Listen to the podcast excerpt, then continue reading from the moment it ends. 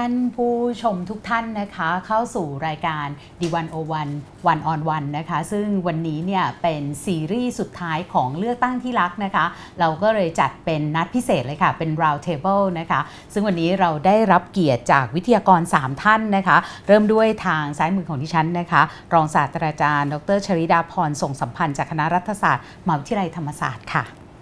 กันคะสวัสดีค่ะ แล้วก็ถัดไปนะคะ คุณยิ่งชีพอัชชานนท์จากไอรอนะคะ ค่ะ วันนี้สวัสดีครับถูกบังคับให้เป็นทั้งวิทยากร แล้วก็เป็นผู้ดำเนินรายการร่วมด้วยนะคะ แล้วก็ถัดไปนะคะ พี่หนูริ่งคุณสมบัติบุญงามอนงค์หัวหน้าพักเกรียนค่ะ ค่ะ วันนี้นะคะ อนาคตสังคมไทยหลังการเลือกตั้ง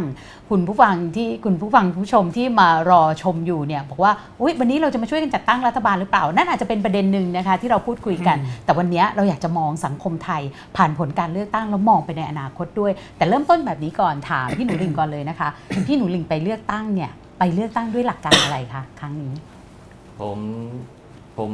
ผมทำอยู่ภายใต้แคมเปญเลือกพาลุงกลับบ้านครับ ค่ะ ครับ คืออยากจะ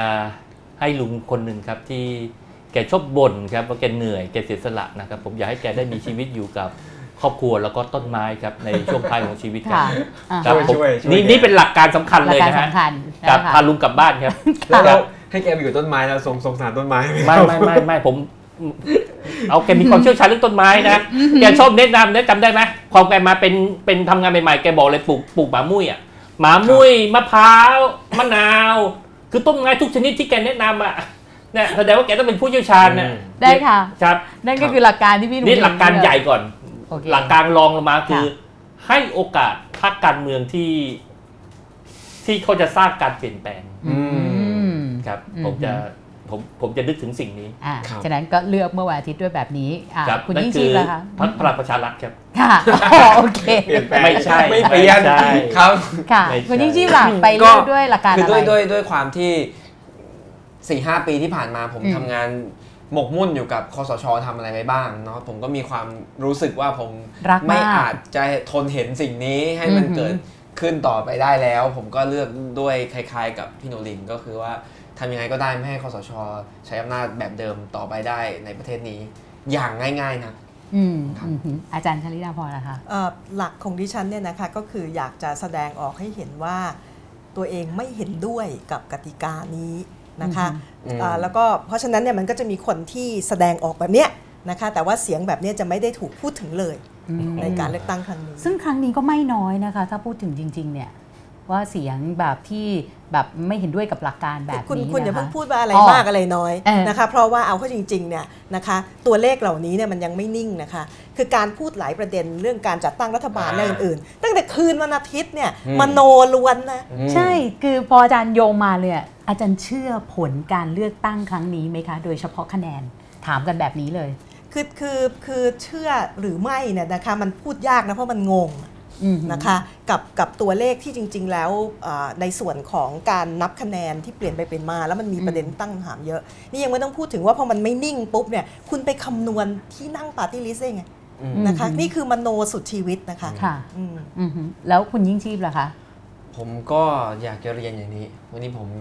พูดในนามตัวเองด้วยเนาะผมไม่ได้เป็นพิธีกรอย่างเดียวนะผมพูดเต็มที่นะครับอือหือปกติเป็นพิธีกรผมอึดอัดนะครับ วันนี้ผมพูดเต็มที่คือ ผมเอง ค่อนข้างจะหดหู่อยู่ประมาณ 48 ชั่วโมงมาติดต่อกันตั้งแต่วันนั้นจนถึงวันนี้เออผมไม่เชื่อผลการเลือกตั้งปัจจุบันนะครับ แต่ผมไม่แน่ใจว่าด้วยความสามารถทั้งหมดที่มนุษยชาติมีอยู่ในปัจจุบันนี้เราจะสามารถพิสูจน์ได้หรือเปล่าว่า มันผิดพลาดอย่างไรบ้าง แต่ว่าก็จะลองอืมจะลองพยายามทำดูเท่าที่จะทำได้นะครับอ่าสองสามเหตุผลเบื้องต้นก่อนเบื้องต้นค่ะเหตุผลแรกก็คือว่า ไม่มีใครเชื่อว่าคนไปใช้สิทธิ์น้อยขนาดนี้ ใช่ใช่อ่าแล้วหาคำอธิบายไม่ได้แค่ 65%นี่ไม่น่าจะเป็นไปได้ผมเราใช้วิธีง่ายๆนะครับ เราค่ะหันไปสมมติเรานั่งกันอยู่ 4 คนใช่ไหมค่ะใครรู้จักคนที่ไม่ไปใช้สิทธิ์เลือกตั้งบ้างเพราะอะไร ไม่มีน้อยมากเลยอะ ผมนึกใครไม่ออกเลยในชีวิตผมอืมนะครับ แต่ตอนประชามติเนี่ยก็ประมาณ 60%ใช่ไหมครับที่คนไปใช้สิทธิ์ใช่ประชามติเนี่ยเราจะเห็นคนที่พูดว่าไม่กูไม่ไปไม่กูไม่ไปไปนะครับเออเพราะว่าไม่มีความหวังหรือเพราะอะไรก็แล้วแต่ นี่คือเหตุผลแรกเหตุผลที่สองเนี่ยก็คือว่า อ่าผมคิดว่าจังหวะรายงานคะแนนเนี่ยโอเคมันมีความผิดพลาดหลายอย่าง มันมีทั้งคีย์ผิด มีทั้งสื่อใส่สูตรผิดหรือเปล่าหรืออะไรก็แล้วแต่เนาะแต่ว่าสิ่งที่เท่าที่ผมจำความได้เดี๋ยวอาจารย์กับพี่โนริงช่วยเพิ่มหน่อยคือเท่าที่ผมจำความได้เนี่ย เวลานับเนี่ย มันไม่สวิงแบบนี้อืมอ่าคือถ้าปกติเท่าที่ผมจำความได้เนี่ยพอมันประกาศออกมาจังหวะแรกปุ๊บคนที่นำอยู่พันต่อห้าร้อยเนี่ยนับนับๆไปมันก็จะเป็นหมื่นต่อห้าพันแล้วมันก็จะไปจบที่สามหมื่นต่อ หมื่นห้าอะไรแบบเนี้ยมันจบจบแบบนี้เลย คือนับกี่หน่วยกี่หน่วยมันสัดส่วนมันจะมาอย่างนี้ เออแต่ที่มันเปลี่ยนแบบ แพ้เป็นชนะชนะเป็นแพ้ เยอะหลายเขต โดยไม่มีคำอธิบายสามก็คือพฤติกรรมของกกตที่หยุดนับเฉยๆตอนห้าทุ่มกว่าอืมแล้ววันรุ่งขึ้นจากจะแถลงเช้าก็เปลี่ยนเป็นแถลงบ่ายอืมแล้วพอแถลงบ่ายก็แถลงอ่าบ่ายสองเนี่ยส่งตัวเลขชุดหนึ่งมา แต่พอแถลงว่าจะส่งจริงบ่ายสี่บ่ายสี่ ไม่ส่งตัวเลขอืมถึงวันนี้เนี่ยไอ้เลขที่เราเอามาคำนวณกันเนี่ย ว่าใครได้สอสอเท่าไหร่เนี่ย ไม่มีตัวเลข ไม่มีว่าไอ้ที่ได้เนี่ย เพราะว่าคะแนนเท่าไหร่ แล้วก็เลยเอาไปคำนวณปาร์ตี้ลิสต์ไม่ได้ เพราะไม่รู้มีคะแนนเท่าไหร่อืมแล้วก็ไม่รู้ว่าพักเล็กพักน้อยพักยิบพักย่อยได้เท่าไหร่อะไรเงี้ยซึ่งมันแปลกมาก มันมันต้องมีแล้วสิมันยากอะไรอะแล้วเออคนนี้เดียวก็คือการที่กกตพูดว่าไม่ไม่มีเครื่องคิดเลขเนี่ยอ่าสำหรับผมเนาะ ก็มันก็น่าโกรธแหละสำหรับทุกคนนะครับ ก็ทุกคนคงมีเครื่องคิดเลขมีแล้วครับมีแล้วเขามีแล้วเหรอตนนี้ผมเอาผมเพิ่งเอาไปให้สองสองสองอันอ๋อครับมีแล้วค่ะมีแล้วค่ะ ช่วงนั้นอาจจะไม่มีจริงอ่าไอ้คืนนั้นเนี่ยการที่กกตพูดว่ามีเครื่องคิดเลขเนี่ยคือโอเคถ้าไม่เขาแบบโง่สุดๆในชีวิตที่เขาคิดไม่ได้ว่ามือถือเขามันกดเครื่องคิดเลขได้เนี่ยอืมก็คือเขาให้คิดอะไรบางอย่างว่าเขาอยู่ในสถานะที่เขาไม่สามารถคำนวณได้อืมครับซึ่งอันซึ่นี้งมกาอรงโลกในแง่ดีว่าเขาอาจจะพยายามให้หินอะไรบางอย่าง หรือหรือเขาไม่ได้ตั้งใจให้หินแต่เขาพลาดหรือเขาแต่ว่าเขา บังเอิญคำนวณไม่ได้ขึ้นมาโดยไม่มีเหตุผล อ่าฮะ เออทำไมค่ะคำนวณไม่ได้ว่ามีตัวเลขเท่าไหร่ก็คำนวณมาดิแสดงว่าคำนวณไม่ได้ มีอะไรบางอย่างอืม ทำให้เขาคำนวณไม่ได้ อืมครับ ค่ะนะมองคะโลกในแง่ร้ายไปไหมไม่ไม่ร้ายไม่ร้ายจริงๆแต่เดี๋ยวเขาควรคือคือเรื่องนี้มันไม่ควรจะได้ใช้นะมันควรจะใช้ ใช้ Excel นะอ๋อสมมติใช่อะไรอย่างเงี้ยผมว่ากำลังจะบอกสูตรแบบ Excel นั้นช่วยได้เลย ว่าเอ๊ะเราจำเป็นต้องใช้ เพราะว่ามันมีสูตรชัดเจนอยู่แล้ว มันน่าจะใช้วิธีการคำนวณโดยใช้ Excel หรือเปล่า แต่ว่าต้องถามพี่หนูหลิงเลย เพราะว่าพี่หนูหลิงเนี่ยเอ่อใกล้ชิดกับกกตมากไปพบบ่อย เป็นยังไงคะไม่เคยได้ชื่อไม่เคยได้นเจอเจอแต่เจ้าหน้าที่กับรปภข้างหน้าส่วนใหญ่นะครับ แล้วเป็นไงคะ ด้วยความใกล้ชิดกับสำนักงานของกกต และเจ้าหน้าที่ระดับใหญ่ล่างโตหรูหราคิดว่าตัวเลขที่เรากำลังเอ่อสื่อมวลชนเอามาจัดตั้งรัฐบาลกันอยู่เนี่ยเป็นยังไงเชื่อถือได้มากน้อยแค่ไหน ผมผมคิดว่าเราเหมือนกับคนไทยที่ปกติทุกทั้งประเทศนะครับอือหือที่จะรู้สึกได้ถึงความผิดปกตินะครับ เกี่ยวกับการรายงาน เพียงแต่ว่าผมผมผมเชื่อตัวเลขที่มันห่างมาก ๆ อย่างเช่น ตัวเลขที่มันเกินมันสี่ห้าล้านเสียงอะไรอย่างเงี้ยนะ ที่มันเกินกว่าคนใช้บัตรเสริมใช่ไหมคะบัตรเสใช่ริมใช่ใช่คือผมผมผมผมคิดว่าเป็น human error แหละอืมจริง ๆ ผมเคยผมเคยทำงานตอนสึนามิอะก็เกิดปัญหาเรื่องตัวเลขค่ะเรื่องข้อมูลที่คีย์เข้าไปแล้วสับสนค่ะนะครับ แต่ว่าผมผมผมแปลกใจว่าไอตัวข้อมูลตัวเลขตอนแรกที่ใส่หน้าตาของฟอร์มที่ใส่มันคุณใส่ Excel หรือใส่อะไรคือจริงๆ Excel ไม่ดีนะอือหือ Excel เนี่ยมันมันเป็นตาราง เวลามันค่ะ key มันมันมันป้อนข้อมูลยากอืม โอกาสพลาดผิด field ผิดอะไรเนี่ยมันเยอะมากเลยอืมสิ่งที่คุณต้องมีแบบเหมือนมีมี web-based อะแล้วก็กรอกเข้าไปแบบเข้าไป login ซึ่งอืมเข้าใจว่าช่วงหลังก็ผมผมเข้าใจว่าเป็นแอปนะ เป็น rapid เออใช่ rapid แล้ว report ใช่ ซึ่งไม่น่ายากอะ แล้วมันควรจะกลับไปดูได้นะ กลับไปดูได้ว่ามันมันตัวอันไหนถูกอันไหนผิดอะไรเงี้ยแต่ตัวเลขมันก็ยังเนี่ยมันอย่างเงี้ยมันมันเป็นเรื่องเหลือเชื่อเอางี้เดี๋ยวมาตรฐานมันต่ำมากอะมันไม่เหมาะกับ งบประมาณในการจัดการเลือกตั้ง 5,300 ล้าน แล้วก็5,800ค่ะ5,800เลยแล้วก็เป็นองค์กรในระดับกกตอย่างเงี้ยมันมันเป็นความผิดพลาดในระดับที่มันค่ะเหลือเชื่อนะครับค่ะเหลือเชื่อ เห็นอาจารย์ชยพรคือขยับคือประเด็นที่ทั้งสองท่านพูดเนี่ยนะจริง ๆ แล้วเนี่ยมันมันมันมองในทางกลับสักแบบเป็นมองอีกทางหนึ่งก็ได้ว่า คือคนเนี่ยนะคะมีความรู้สึกรู้สึกไม่ไว้วางใจบรรดาสถาบันองค์กรภาครัฐนะเวลานี้อืมซึ่งส่วนหนึ่งมันเป็นเพราะกติกาใหญ่กรอบกติกาใหญ่เรารู้สึกว่ากรอบกติกาแบบนี้มันไม่เวิร์กอะมันมันอืมมันมันเอื้อประโยชน์ฝั่งใดฝั่งหนึ่งอย่างเห็นได้ชัด คุณก็จะตั้งคำถามลงมาทั้งกระบี่และยิ่งพอเกิดไม่รู้อะนะคะความผิดพลาดต่างๆนานาซึ่งอาจจะเป็น human error หรืออะไรยังไงก็ตามเนี่ยคนมันไม่ค่อยเชื่ออยู่แล้วอะอืมนะคะ มันเลยกลายเป็นเรื่องใหญ่ แล้วก็พอตอบคำถามเหล่านี้ไม่ได้เนี่ยมันไปกันใหญ่จริงค่ะๆนะคะจริง ๆ มันสะท้อนภาพที่ใหญ่มากอืมนะคะเดี๋ยวนิดนึงก่อนเพราะว่าคุณผู้ชมถามมาบอกว่าเอ๊ะเห็นมีรายงานว่ามีเอ่อวิทยากรอีกท่านหนึ่งนะคะ คุณบรรยงพงษ์พาณิชย์นะคะ ต้องขออภัยแทนท่านด้วยเพราะว่าท่านกระดูกคอเคลื่อนนะคะปวดหลังไม่สามารถมาได้นะคะครับวันนี้แหละค่ะเราก็อยู่กับ 3 วิทยากรนะคะ ทีนี้อย่างที่อาจารย์ชลิยาพรบอกว่ามันสะท้อนภาพใหญ่ว่าอืมมันคนมันไม่ไว้วางใจแหละ ด้วยการออกแบบกฎกติกาแบบนี้เนี่ย แต่ว่างั้นถามเอาแบบเอาแบบโพสิทีฟก่อน คือในการเลือกตั้งครั้งเนี้ยมีอะไรที่ประทับใจในด้านดีบ้าง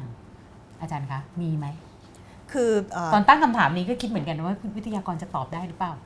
คือคือคนไทยเนี่ยนะคะหลายกลุ่มเลยทีเดียวได้แสดงให้เห็นว่าครั้งนี้เนี่ยนะคะกูต้องการแสดงออกเว้ยนะคะอืมผ่านช่องทางนี้ คือการเลือกตั้งกลายเป็นช่องทางในการแสดงความไม่เห็นด้วย กับอืมกติกาหรืออมผู้ครองอำนาจรัฐนะคะเพราะทำอย่างอื่นลำบาก นะคะก็ก็ได้เห็น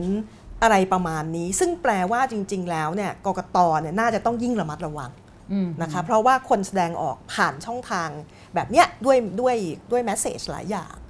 นะคะค่ะคุณยิ่งชีพล่ะก็คะมีไหเยอะนะครับ คล้ายกับอาจารย์ชริยาพรคือ ผมอยากให้ทุกคนเล่น Twitter นะครับอืมฮึอ่าพี่โนริงเนี่ยนำมาเลยนะครับ คือมันสนุกมาก มันเป็นโลกอีกใบหนึ่งที่มันตื่นเต้นตลอดเวลามัน ตื่นเต้นตลอดเวลาจริงๆมันก็ตื่นเต้นไปแหละมันทำให้เราเครียดไปแต่ว่าถ้าเราอยู่ในนั้นเนี่ยมันจะต่างกับ Facebook มากนะคือ Facebook เนี่ยเราจะเห็นแต่เพื่อน แต่ว่าตรงนั้นเนี่ยเราจะเห็นใครก็ไม่รู้ที่วันๆออกมาพูด ซึ่งโอเคแหละอ่าโลกทวิตเตอร์มันอาจจะเป็นคนอายุไม่มากนักส่วนใหญ่เนาะอืมแต่ว่าในไม่เฟดิซฉันก็เล่นคุณครับอาจารย์ผมตามอาจารย์อยู่กลุ่มคนส่วนน้อยอาจารย์อาจารย์จัดอยู่ในประเภทคนอายุไม่มากนะอายุไม่ได้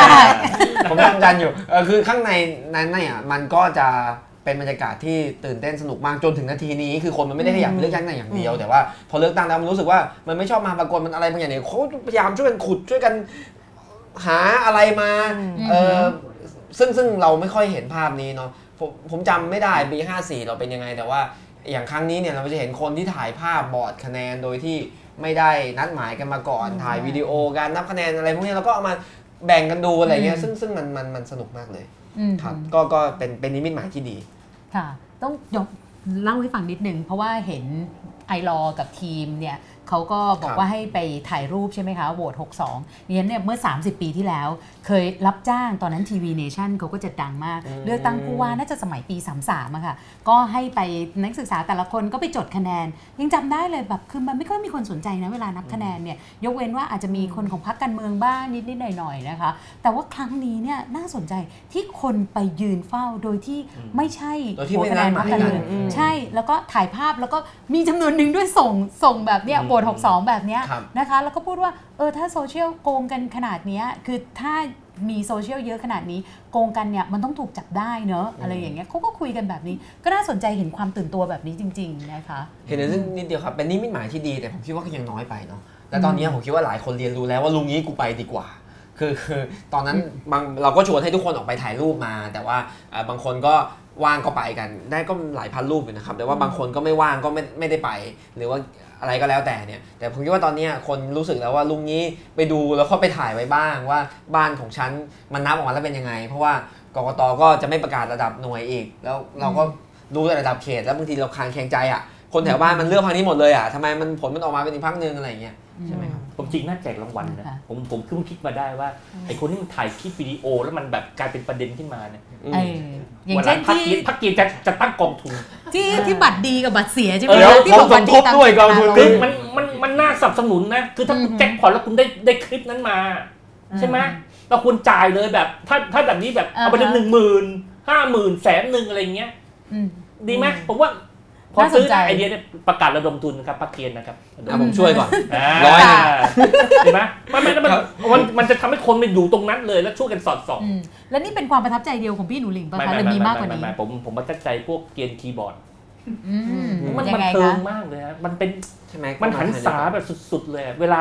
เพจที่ผมชอบมากนะอย่างเช่นเพจพลเอกประยุทธ์อย่างเงี้ยอืมกับแล้วช่วงหลังก็เป็นเพจพวกเพจเพจของ อ่าใครคุณสุเทพอะไรเงี้ยค่ะคือเวลาผมเข้าไปอ่านเนี่ยถ้อยคำที่มันโอ้โหมันประดิษฐ์ประดอยนี่ผมผมเห็นคุณอุปการของภาษาไทยเลยนะ คือมันมันเป็นภาษาที่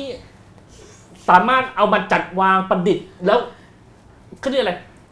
มันเข้ารหัสได้อะมันประชดประชันมันมีตัวอย่างไหมครับไม่มีตัวอย่างมันเยอะเกินผมเออเลอร์แล้วแต่ว่าอ่าฮะแบบว่าโดยรวมๆแล้วอะมันมันมันเป็นผมว่าเป็นมัน เป็นภาษามหัศจรรย์แล้วมันเป็นความบันเทิงแบบนึงอืมเออแล้บัวนเทิงที่สุดเลยไม่ใช่ไม่ใช่ต้องบอกด้วยนะคะว่าคืออาจจะไม่ใช่เกรียนคีย์บอร์ดทั้งหมด แต่ว่าคนรุ่นใหม่ที่ใช้โซเชียลมีเดียเนี่ย คือช่างคิดอะช่างเปรียบเทียบช่างอธิบาย เอออย่างวิธีการเอ่อเอ่อ คำนวณปาร์ตี้ลิสต์เนี้ยเออเรียนก็ไปศึกษาจากเด็กๆนะเออว่าวิธีคำอธิบายที่ง่ายๆ เพราะว่าคำอธิบายของเรามันยากไงหรือแม้แต่ตอนนี้ก็ popular vote กับจำนวนสสเนี่ยอืมเขาเปรียบเทียบระหว่างเด็กสองคนเด็กหญิงหน่อยกับเด็กหญิงตู่เออเด็กชายตู่เนี่ยเอ่อได้คะแนนเด็กชายตู่เนี่ยได้คะแนนดิบเนี่ยมากกว่าเออ2คะแนนอ่าแต่ว่าเด็กชายตู่เนี่ยหนักทางพวกชอบใช้กำลังไงก็จะเก่ง สุขศึกษาเก่งพวกพละศึกษาก็ได้คะแนนเยอะ 90 กว่า ส่วนไอวิชาการก็ได้ 60 กว่าอะไรอย่างเงี้ยแต่พอรวมแล้วเนี่ยเด็กหญิงหน่อยซึ่งได้ 85 90 อะไรอย่างเงี้ยก็สู้ไม่ได้แพ้ไป 2 คะแนน แต่เด็กชายตู่เนี่ยบอกว่าตัวเองควรจะได้ที่หนึ่งอืมอย่างเงี้ยเออแบบเนี้ยมันได้มาจากเออการอธิบายของเด็กๆ ซึ่งแบบว่าเออเราแก่ป่านเนี้ยเราคงอธิบายได้ง่าย ๆ แบบนี้ไม่ได้นะคะ เราพอมองเห็นอะไรจากผลการเลือกตั้งแบบนี้ไหมคะ หรือว่าไอ้ความคึกคักของผู้คน ความมีจินตนาการ มันสามารถทำให้เราพอเริ่มมีความหวังกับสังคมไทยได้ไหมนี่มันยังไม่เลิกนะไอ้พวกเกรียนคีย์บอร์ดเนี่ยใช่ครับคือหมายความว่าคุณคุณบอกว่าชัดไปสี่วินาทีใช่ไหมผมอืมยืนยันว่าไม่ใช่อืมจริง ๆ ก่อนหน้านี้ไอ้ผู้ที่ทำงานแล้วนะมันคือหมายว่ามันมันมันใช้ชีวิตเคลื่อนไหวมันเอาจริงเอาจังแล้วอืมพอมันเลือกตั้งเสร็จนั้นนี่มันดูสิกี่นี่มันวันที่สองแล้วนะใช่ไหมมันยังไม่เลิก หมายว่าเริ่มเริ่มยินผมยังจะดูโมเมนตัมว่ามันเมื่อไหร่มันจะเลิกนะ อะไรอไม่ย่างเงี้ย ไม่รู้อะ พี่หนูหริ่งเห็นไหมกันหรอผมว่าวันนี้เนี่ยอืม วันนี้คือ 2 วันหลังเลือกตั้งใช่ไหมกับ 2 วันก่อนเลือกตั้งคือวันศุกร์เนี่ยวันนี้ตื่นเต้นกว่าเยอะ เออเหรอ ไม่รู้เห็นด้วยกันไหมคือวันเนี้ยโอ้ยไม่รู้สองวันหลังเลือกตั้งมาแล้วเนี่ยวุ่นวาย เออ แต่ว่าไอ้สัปดาห์สุดท้ายก่อนเลือกตั้งเนี่ย ผมกับเซนส์ว่า คนตัดสินใจแล้วเฉยเฉยเฉยเฉยเออแฮชแท็กแต่ก็เลือกไม่ตั้งแสหดกงสองเนี่ยออกอืมนิ่งนิ่งนิ่งนิ่งเออๆแต่วันนี้เหวไหลปุ๊บปุ๊บปุ๊บปุ๊บเออแต่ถ้าแฮชแท็กกกตนี่โอ้โหใช่ใช่ใช่สุดยอดเลยเออครับนะคะคือมันมีประเด็นที่น่าคิดนะคะจากที่สองท่านนี้พูดเนี่ยนะก็คือว่าเอ่อมันจะมีการคือประเทศอื่นน่ะที่เขาเลือกตั้งกันถี่กว่าเราเนี่ยนะคะก็จะมีการพูดถึงว่าคนอายุน้อยเนี่ยโซคอลคนรุ่นใหม่เนี่ยอืมไม่ไปเลือกตั้งค่ะนะคะที่ไม่ไปเลือกตั้งเนี่ยเพราะ เขาเห็นว่าการแสดงออกทางการเมืองที่มันมีความหมาย หรือว่าทำได้ดีกว่าของเขาเนี่ยคือรูปแบบอื่นเช่น ที่สองท่านนี้ยกตัวอย่างค่ะนะคะก็คือใช้พื้นที่ในโซเชียลมีเดียเพื่อที่จะแสดงออกเพื่อที่จะกดดันหรือเพื่อที่จะทำอะไรยังไงไปนะคะ ซึ่งแปลว่าครั้งเนี้ยนะคะพอเอาเข้าจริงๆตัวเลขที่เราอยากเห็นนะคือช่วงอายุคน ที่ไปเลือกตั้ง ซึ่งจริงกกตน่าจะบอกได้ กกตที่บอกตั้งแต่คืนวันอาทิตย์นี่บอกเพศสภาพหญิงชาย อย่างอื่นยังไม่บอกเลยนะคะอืมเออแต่จำนวนเขายังบอกไม่ได้นะอย่างอื่นจะบอกได้ก็แปลกๆนะคะอะไรอย่างเงี้ยก็จะทำให้เราคือคือประเด็นว่าด้วยเรื่องช่วงอายุเนี่ยนะถ้าคุณให้ภาพได้ว่าการเลือกตั้งครั้งเนี้ยคนไปเลือกตั้งในช่วงอายุไหนบ้างอย่างไรเนี่ยนี่คืออนาคตประเทศไทยนะคะ ซึ่งจริง ๆ มันเป็นมันเป็นไอ้ data เลยนะ ซึ่ง ทั่วโลกเขาก็ทำกันได้อะก็ไม่เข้าใจว่าทำไมประเทศไทยถึงยังทำไม่ได้ ก็บอกว่า Thailand 4.0เอ่อพิกาตามาประมาณ 4-5 ปีแล้วนะคะก็เขาหัตั้นงใจมาจะไม่ทำใช่ไหมอืมคือประชาชนรู้เยอะไปมันไม่ดีอะเขาจะแอบทำอะไรกันไม่ได้มคือผมก็เพิ่งทำงานเรื่องการเลือกตั้งจริงจังนะครับ แล้วผมก็ไปค้นหาข้อมูลเรื่องการเลือกตั้งปี 54 เพื่อมาใช้คิดเรื่องครั้งนี้ ก็พบว่า กกตก็ทำรายงานไว้พอใช้ได้ทำรายงานผลไว้อย่างค่อนข้างละเอียด แต่ไม่มีหมายถึงเมื่อตอนปีใช่54ใช่ใช่ไหมใช่คะครับอืมแต่ไม่มีระดับหน่วย แล้วก็ไม่มีทางมี แล้วก็ถามผู้เชี่ยวชาญทุกคนเกี่ยวกับการเลือกตั้ง ว่าเราจะหาอ่าผลระดับหน่วยได้อย่างไรเออก็ไม่มีใครบอกทุกคนก็บอกว่าไม่มีเขาไม่เคยเปิดเผยเลย ซึ่งซึ่งซึ่งถ้ามันมีอะมันจะเอามาอย่างน้อยก่อนเลือกตั้งนะ ถ้าเรามีว่าปี 54อะหน่วยไหนเลือกอะไรอะเราจะเห็นว่าไอการที่เขาแบ่งเขตเลือกตั้งใหม่เนี่ย มันแบ่งเพื่อประโยชน์อะไร แต่พอมันไม่มีมันมีแค่แบบเขต เราก็ไม่รู้ว่ามันแยกเป็นตำบลแยกเป็นหมู่บ้านแล้วหมู่บ้านไหนเลือกอะไรตำบลไหนเลือกอะไรพอเราไม่รู้เราก็คำนวณไม่ได้ ก็คือทำให้คนไม่ค่อยรู้เอาไว้นะครับแล้วข้อเรียกร้องครั้งนี้ก็คือว่ากกตต้องเปิดอ่าผลการเลือกตั้งระดับหน่วยอืมอ่าซึ่งซึ่งซึ่งสมมุติเขาไม่เปิดเนี่ยผมก็อยากให้เขาเปิดนะแต่ว่าอืมถ้าเขาไม่เปิดขึ้นมาเนี่ยอ่า ด้วยความที่โลกมันสมัยใหม่มันมีเทคโนโลยีแล้วเนี่ยค่ะเราก็ยังมีอ่าที่คนแต่ละคนไปถ่ายไว้ไปจดไว้อะไรเงี้ยมันก็น้อยแหละมันก็ไม่ครบแหละแต่ว่ามันก็ยังพอมีอะไรบ้างซึ่งไอ้เทคโนโลยีเหล่านี้มันก็จะกดดันให้โลกอนาคตเนี่ยยังไงรัฐมันต้องเปิดมากขึ้นอือหือก็คือเป็นมองไปข้างหน้านะคะไม่ไม่ทีแต่นี้ว่ารอบเนี้ยคนมันสงสัยใช่ไหมผมเลือกตั้งค่ะนี้คนมันอย่างผมก็ไปใช่ไหมแล้ววันนี้รู้สึกเมื่อวานนี้หรือวันนี้ก็ทาง ทางอนาคตใหม่อนาคตใหม่ แล้วก็ไปพรรคเพื่อไทยก็ประกาศว่าขอให้เปิดข้อมูลระดับหน่วยค่ะออกมาอะไรอย่างเงี้ยครับผมผมคิดว่ารอบนี้ไม่ได้แล้วไม่เปิดไม่ได้อืมก็แต่ว่าที่ผ่านมา4ีหปี เราก็เห็นเออาการที่แบบว่าสังคมไทยเรียกร้องอะไร แต่เขาก็ไม่ให้ก็ไม่ให้อะไรอย่างเงี้ย พี่หนูลิงต้องไปพี่หนูหลิงอาจจะต้องมีแคมเปญหรือว่าใช่คอสเพย์อะไรที่น่าตื่ช่นวยเต้นกว่าช่วยผมนี้คิดหน่อยครับ อืมคิดออกบอกมาได้เลยนะคะ ทีนี้เนี่ยเราพูดถึงเรื่อง New Voter คือครั้งนี้เนี่ยมันมีคนที่เอ่อเป็นคนที่ไปเลือกครั้งแรกเฮ้ยผมอคิยู่ดเยได้อะแล้วครับเดี๋ยวผมจะ ไปตั้งหน่วยลงคะแนนกกตหน้า หน้าสำนักงานกกตดีกว่า ยังไงดีครับคือ ลงคะแนนไว้วางใจหรือไม่ไว้วางใจ เราเราไปโหวตไงเหมือนมีเดี๋ยวผมทำใบอืม ใบโหวตอะใครจะมาโหวตก็ไปที่กกหน้ากกตผมตั้งหน่วยเลือกตั้งอะจะมาว่าโหวตเอาไม่เอาหรืออะไรเงี้ยอ่าแล้ลวงแบบ คะแนนแล้วแบบมีครูหาลงคะแนนโดยรับด้วยนะมีมีรับมีด้วยรับด้วย มีปัญดีไหมแล้วก็ตอนยังตกยังไม่ซื้อค่ะประเด็นยังนี้ ไม่ยังไม่ได้นเพราะว่าทำออนไลน์ได้ ใช่ทำออนไลน์ดีกว่า ไม่ไม่ไม่ดี ไม่มีต้องพต้ลัองอยู่ใช่ที่ไหมนั่นคะดีกว่า มันมันต้องเป็นอะไรที่มันออฟไลน์อะบางบางเรื่องอ๋อนะต้องไปอยู่ข้างหน้านะอืมแต่ว่าผมผมจะตั้งตรงนั้นได้หรือเปล่าอ่าอันเนี้ยเป็นอ่าโอเคโอเคก็แปลว่ายังไม่ซื้ออะทีนี้มาถึงคำถามเรื่องเกี่ยวกับ New Voter ซึ่งมีประมาณ7ล้านคนเนี่ยนะคะ แล้วก็ครั้งเนี้ยเขาก็คึกคักมากเลย มองเห็นอะไรคะจากเรื่องของ New Voter การขยับขยื่นของพวกเขา อาจารย์ได้วิเคราะห์ด้วยไหมคะ คือจริง ๆ จริงๆแต่ดิฉันถึงได้บอกไงว่าอยากเห็น ตัวเลขสถิติอืมนะคะ คือขนาดเนี้ยบอกได้ตัวเลขในเว็บไซต์กกตเองคืนวันอาทิตย์เนี่ยบอกได้ว่ามีหญิงชายจำนวนเท่าไหร่ แต่อย่างอื่นเนี่ยไม่บอก คือจริงๆ ถ้าบอกช่วงอายุได้เนี่ยมันจะได้จะได้เห็นภาพอะว่า new voters เนี่ยจริง ๆ แล้วจริง ๆ แล้วมันมีคนจำนวนมากที่มีสิทธิ์นะคะ แต่ไปใช้สิทธิ์ไหมอืมนะคะ แล้วก็เอ่อภาพรวมๆเนี่ยเป็นยังไง หรือในที่สุดคนรุ่นใหม่ๆเนี่ยเขาไปใช้พื้นที่อื่น รูปแบบอื่นในการมีส่วนร่วมทางการเมือง ซึ่งถ้าเป็นเช่นนั้นนะ กติกาทางการเมืองต้องคิดถึงเรื่องนี้ด้วยนะอืมนะคะนะคะว่าจะทำอย่างไรต่อไปนะครับคือคือคือเพราะฉะนั้นเนี่ยก็ต้องรอดูข้อมูลถ้ากกตไม่ให้นะก็อยากให้1นึนะนะคะอืมทำวิจัยเรื่องเนี้ยทำวิจัยย่อยๆ ออกมาให้ได้ แต่ว่าในช่วงที่ก่อนหน้าการเลือกตั้งเนี่ยอาจารย์ก็สัมผัสกับบรรดานักศึกษาแบบเนี้ยมันบรรยากาศมันเป็นยังไงอะคะ คือคือมันมีทั้งคนที่ตื่นตัวและไม่ตื่นตัวอันเนี้ยดิฉันนะต้องพยายามบอกให้ระมัดระวังดีๆนะเพราะคนที่เห็นเอ่อคนที่คุณรู้สึกว่าเขาแอคทีฟมากๆคนรุ่นใหม่ที่แอคทีฟมากๆเนี่ยมันมีจำนวนหนึ่งนะอืมแต่มันก็มีคนที่ไม่สนใจเลยอยู่จำนวนอ่ามมาก ซึ่งเราเอาเข้าจริงๆไอ้คนที่ตื่นตัวพอถึงเวลาวันเลือกตั้งมันไปหรือเปล่าก็ไม่รู้นะคะอืมเป็นไปได้หลายอย่างอะค่ะนะคะ ก็ก็ต้องระมัดระวังคือเรื่องนี้เนี่ยจริง ๆ ต้องเราต้องเห็นภาพอะค่ะ นะคะนี่เห็นภาพเป็นตัวเลขนี่คืออาจารย์พูดถึงนักศึกษารัฐศาสตร์ด้วยแล้วใช่ไหมครับ ที่ว่าส่วนหนึ่งก็คือไม่ตื่นตัวนั่นแหละใช่แต่ว่าเอาก็คือคือคือก็ก็ก็เฉยๆอะอือหือนะคะซึ่งก็เป็นธรรมดามันก็นะไม่ธรรมดามันมีอยู่แล้วแหละอ่าแต่พี่หนูหลิงเนี่ยเป็นขวัญใจวัยรุ่นน่ะขวัญใจคนผรุ่มนใหผม่มผมมีข้อสังเกตเดียวกัน เพราะว่าเราเราเราได้เราสัมผัสจากช่องทางที่มัน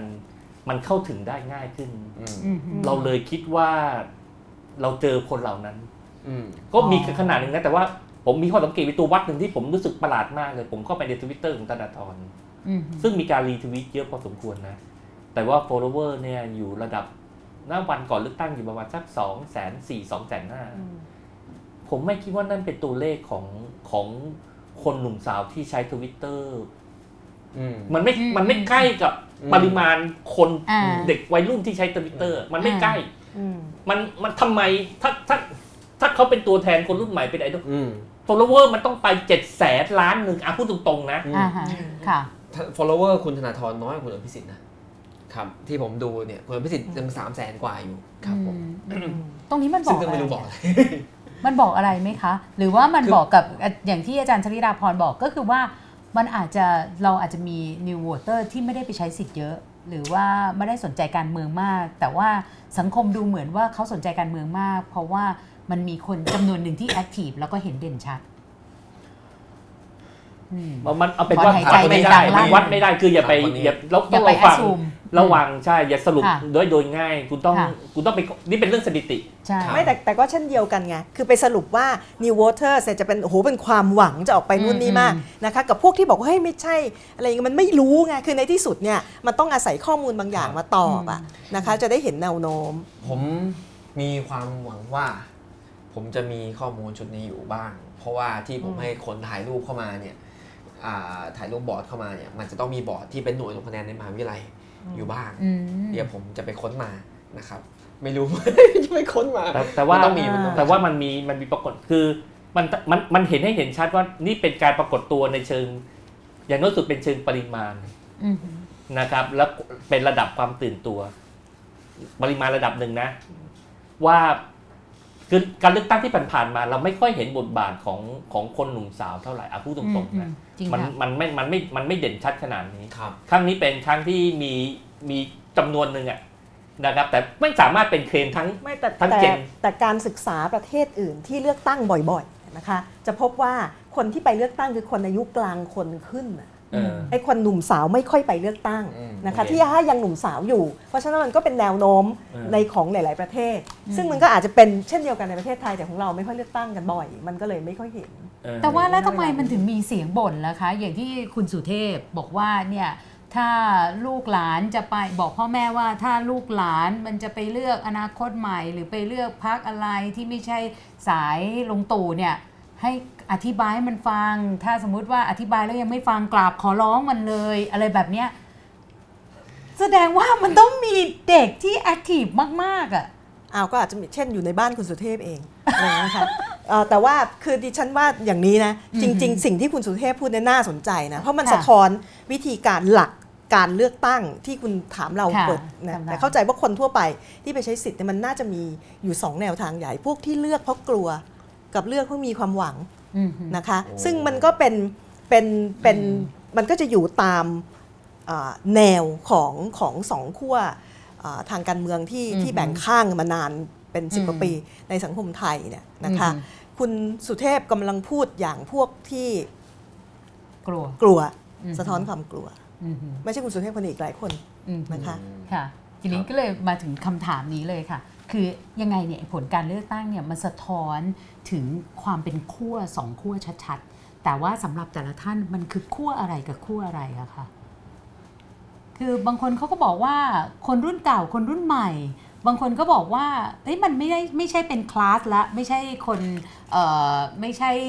เอ่อเขาเรียกว่าชนชั้นละอืมอาจจะไม่อาจจะไม่ใช่เรื่องชนชั้น หรือเรื่องเอาทหารไม่เอาทหาร บางคนถึงท่านว่าเป็นพวกเอ่อเอา establishment กับพวกไม่เอา establishment นะคะ หรือว่าเป็นพวกเอ่อเสรีนิยมกับอำนาจนิยม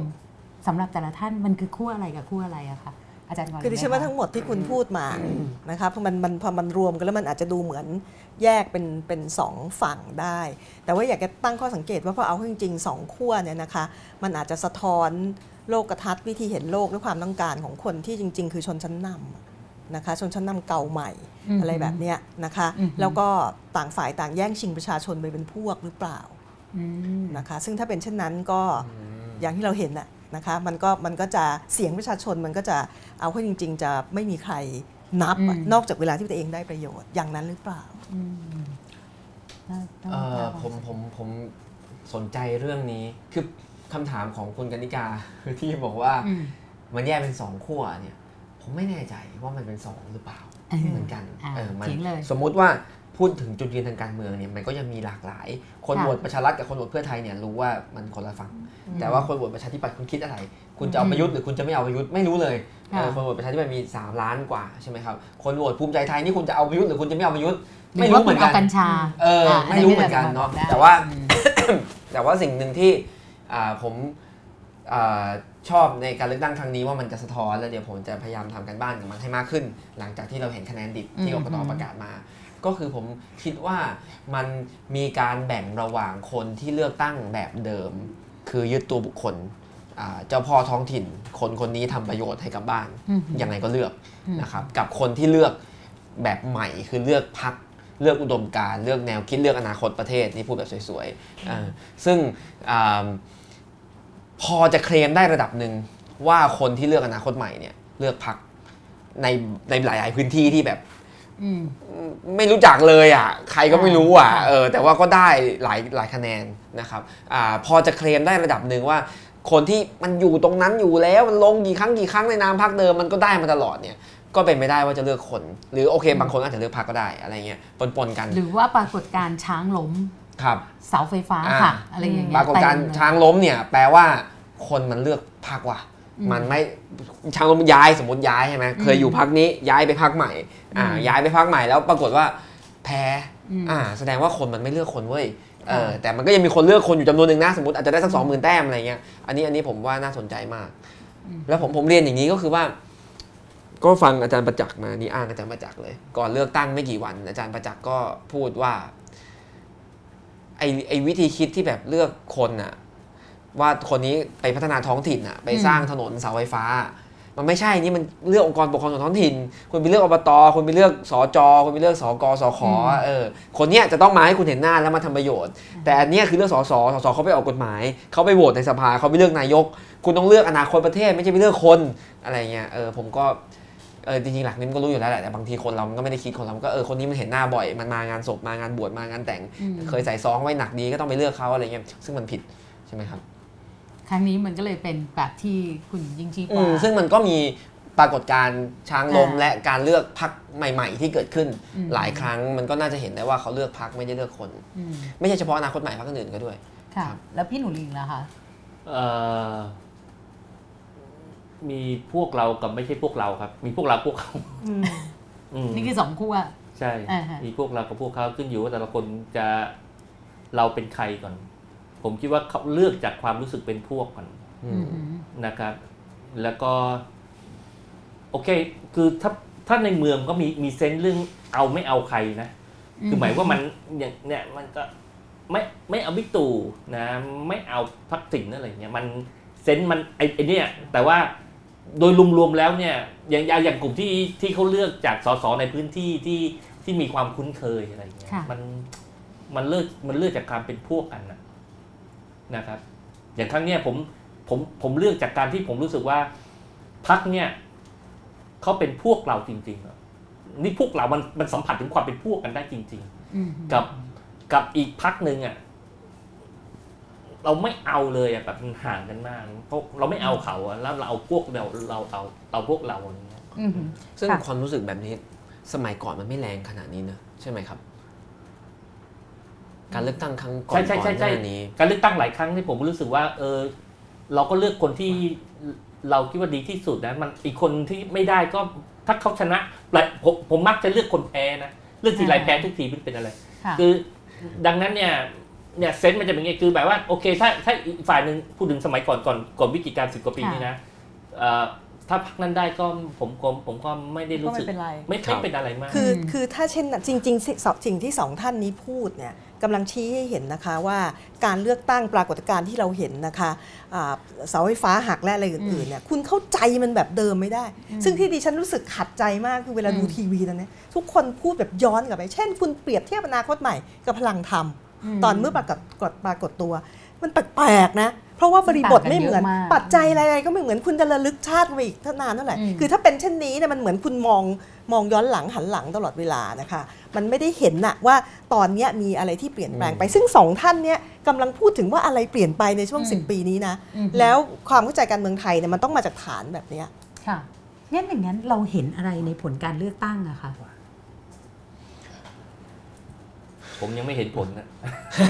เอ่อเอาแบบว่า exactly มันอาจจะไม่ได้ แต่คร่าวๆเนี่ย มันเห็นอะไร มันเห็นความขัดแย้งตลอดอืมในสองทศวรรษที่ผ่านมาแล้วปะทุ หรือว่าเห็นอะไรคะ เอานิดหน่อยก่อน มันก็เห็นหลายอย่างเนาะมันอาจจะพูดกันไม่หมด ค่ะ เดี๋ยวอาจารย์กับพี่นุลิงช่วยกันเอาบางบางมุมก่อน ค่ะประชาธิปัตย์หายไปอืมในกรุงเทพอืมอย่างน่าใจหายอืม พูดตรงๆ ค่อนข้างเห็นใจค่ะแม้จะไม่ได้เลือกก็ตามนะครับอืมเอ่อไม่มีใครคิดว่าไอติมจะไม่ได้อืมนะครับเอ่อวันนั้นผมสัมภาษณ์ไอติมตรงนี้นะครับผมก็คิดว่าโหโคตรเท่เลยว่ะเออมาได้แน่นอแน่นเลยว่ะเออแต่ไม่ได้อยู่เขตกูอะไรอย่างงี้เออครับอ่าไม่ไม่แน่ใจว่าเพราะอะไรบ้าง แต่สมมติว่าเราเชื่อผลเลือกตั้งที่ออกมา ว่าไม่มีการโกงคะแนนไม่มีการทุจริตอะไรเลยอืมก็มีความเป็นไปได้สูงมากว่าอ่า คะแนนประชาธิปัตย์ก้อนใหญ่ ๆ ก้อนเดิมเนี่ยอ่าสมมตินะสมมติว่าอาเขตผมเนี่ยเขตที่เขตบ้านผมเนี่ยประชาธิปัตย์เดิมได้ระดับแบบ 30,000นะครับอืมปีนี้ได้ห้าพันแสดงว่าห้าพันเนี่ยคือแฟนประชาธิปัตย์ชอบวิธีคิดแบบประชาธิปัตย์ยังไงก็ค่ะประชาธิปัตย์ส่วนอีกสองหมื่นห้าเนี่ยคือไม่ได้ชอบประชาธิปัตย์เลือกเพราะไม่เอาทักษิณแค่นี้เองอืมดังนั้นนาทีนี้ประชาธิปัตย์ไม่ชัดเจนเรื่องไม่เอาทักษิณแต่ชัดเจนเรื่อง ประยุทธ์ชัดเจนกว่า ดังนั้น 25,000 ก็มูฟจากประชาธิปัตย์ไปอยู่พลังประชารัฐง่ายๆ แล้วประชารัฐก็นอนมาเข้าวิน 25,000 เลยอะไรเงี้ยก็ก็แปลกดี ผมผมนิดนึงผมมีปัญหาว่าพอผลการเลือกตั้งเป็นแบบเนี้ยผมผมผมตกใจตัวเองอะผมไม่ได้ตกใจผลนะ ผมตกใจตัวเองไงว่า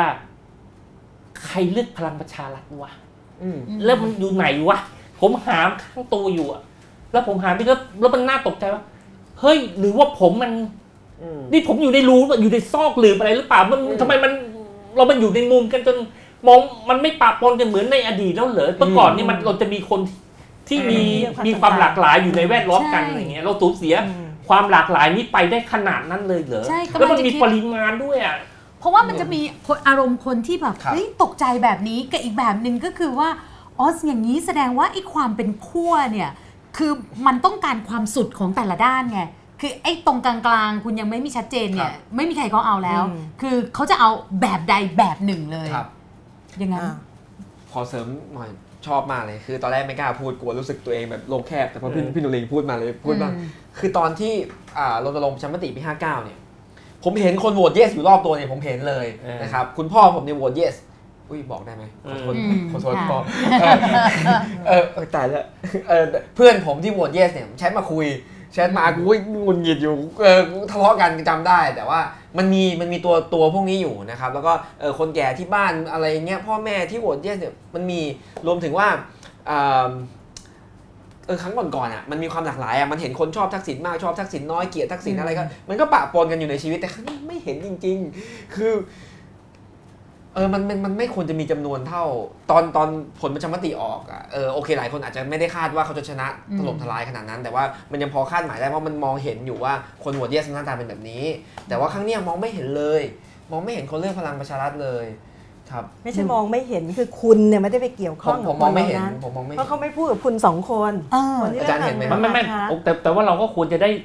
จะได้จะได้อะไรบ้างใช่ไหมเออคนที่รู้จักจริง ๆ ไม่ใช่ในโซเชียลนะ เอาคนที่แบบรู้จักกันจริง ๆ แล้วตัวก็เป็นอ่าใช่อะไรอย่างเงี้ยอ่าซึ่งไม่ซึ่งพบเราอ่าไม่ไม่มีใช่เลยในรอบตัวผมแกกำลังจะหยิบประเด็นเออของอาจารย์ชลิราพรขึ้นมาเขาไม่คบเราหรือจริง ๆเขาไม่พูดเรื่องนี้กับเรา เพราะจะเห็นเลยว่าในช่วงโพลที่ช่วงโพลสำรวจเนี่ยเสียงของคนที่ตอบว่าไม่ตัดสินใจเนี่ยมันเกิน 50%ทุกโพลเลย ถึงแม้ว่าจะใกล้ ๆ กับช่วงแบบหนึ่งสัปดาห์ครึ่งก่อนเลือกตั้งเนี่ยซึ่งก็คือเราพวกนี้แหละไปเลือก เขาเราไม่กล้าที่จะพูดเรื่องที่มันเป็นความมันจะนำมาซึ่งความขัดแย้ง ระหว่างความสัมพันธ์ของคนต่อคนหรือเปล่า คือคนที่มีแนวโน้มคิดแบบนั้นในชีวิตผม เท่าที่แบบยังพอคุยกันได้เนาะอ่าเขาก็เลือกประชาธิปัตย์เท่าที่ผมผมเคยคุยอืมผมก็เลยคิดว่าประชาธิปัตย์ก็ยังมาอยู่อะไรเงี้ยแต่พอผลออกมามันก็ มันก็ได้น้อยประชารัฐได้เยอะ แต่โอเคอาจจะถูกก็ได้คือเดี๋ยวแต่ถ้าเพื่อนผมดูอยู่นะครับแล้วเลือกพลังประชารัฐถ้าแชทมาบอกก็จะไม่โกรธแต่ว่าอยากรู้ว่ามันมีตัวตนอยู่อ่าอ่าถ้าคุณแชทมาบอกผมเนี่ย ผมจะรู้สึกว่าผมจะทำใจเชื่อผลการเลือกตั้งนี้ เพราะอืมคนเหล่านั้นมีตัวตนอยู่แต่ถ้าคุณไม่แชทมาบอกผมเลยเนี่ยเพราะกลัวผมโกรธหรืออะไรก็แล้วแต่เนี่ยอืมผมก็พูดตรงผมไม่เชื่อไอ้เก้าล้านนี่มาเท่าไหร่เจ็ดล้าเจ็นดล้านแปดล้านเก้าเท่าไหร่เจ็ดล้านเออเก้ามาจากไหนผมอืมไม่ไม่อืมอืมอืม หรือหรือไอ้นั่นคือ human error ค่ะทีนี้แต่แต่มันมีค่ะมันในส่วนนี้นะคะขอขออธิบายภาพลองลองชวนคิดไม่ใช่อธิบาย ลองชวนคิดภาพใหญ่นิดนึงนะคือคือนักวิชาการฝรั่งจำนวนหนึ่งเนี่ยเขาจะพูดถึงว่าสังคมเนี่ยมันจะมันจะอ่าประชาธิปไตยจะมาถึงสังคมหนึ่งหนึ่งได้หรือไม่นะคะคือคนชนชั้นนำที่เห็นต่างกันในเรื่องประชาธิปไตยเนี่ยในที่สุดแล้วเราก็เห็นต่างกันแล้วเราขัดแย้งกันอยู่เนี่ยในที่สุดต้องประนีประนอมระดับหนึ่งนะคะซึ่งในสังคมไทยเนี่ยอ่า คนผู้นำทางการเมืองที่เห็นต่างกันชนชั้นนำเก่าใหม่ ที่เห็นต่างกันในเรื่องประชาธิปไตยเนี่ยนะคะยังไม่เคยคุยกันและประนีประนอมเขาอาจจะคุยกันนะเราไม่รู้อืมแต่ไม่ประนีประนอม เพราะแต่ละฝ่ายมีความรู้สึกว่าตัวเองสามารถจะเอาชนะอีกฝ่ายหนึ่งทำลายล้างอีกฝ่ายหนึ่งได้กูจะชนะนะคะจะประนีประนอมเพื่อ แต่ว่าตัวเลขการเลือกตั้งครั้งนี้นี่นี่อาศัยตัวเลขที่เห็นจากอืมจากที่กกตรายงานนะคะ ถ้าดูภาพรวมเร็วๆเนี่ยตัวเลขมันใกล้กันมาก เพราะฉะนั้นคุณยังเกิดประเด็นไง ว่าเพื่อไทยมีจำนวนที่นั่งมากกว่า แต่ว่าฝั่งพลังประชารัฐบอกว่าตัวเองมี popular votes เยอะ คือคะแนนมันเบียดกันมาก คุณกินกันไม่ลงนะคะ แปลว่านี่มันถึงเวลาที่ในที่สุดแล้วถึงจุดที่อ่าอ่าผู้นำสองฝั่งเนี่ยนะคะควรจะเริ่มคุยกันไหมอะ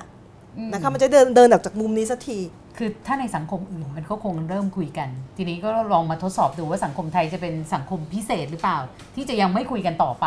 นะคะ แต่ก็อาจจะคุยกันนะคะ พวกเราไม่รู้เรานี่มันอืมไพร่ของคือไม่รู้เรื่องนะคะว่าว่าเอ่อชนชั้นครับนำจริงๆแล้วทำอะไรอืมฮึแต่ว่าประเด็นเนี้ยเดี๋ยวจะกลับมาถามอีกครั้งหนึ่งนะคะ เพราะว่ามันจะมีลักษณะที่ว่าอย่างที่บอกว่า เอ๊ะมันทำให้คนที่เราสัมพันธ์อยู่รอบตัวเนี่ย เราคุยกันเรื่องการเมืองไม่ได้หรือเปล่า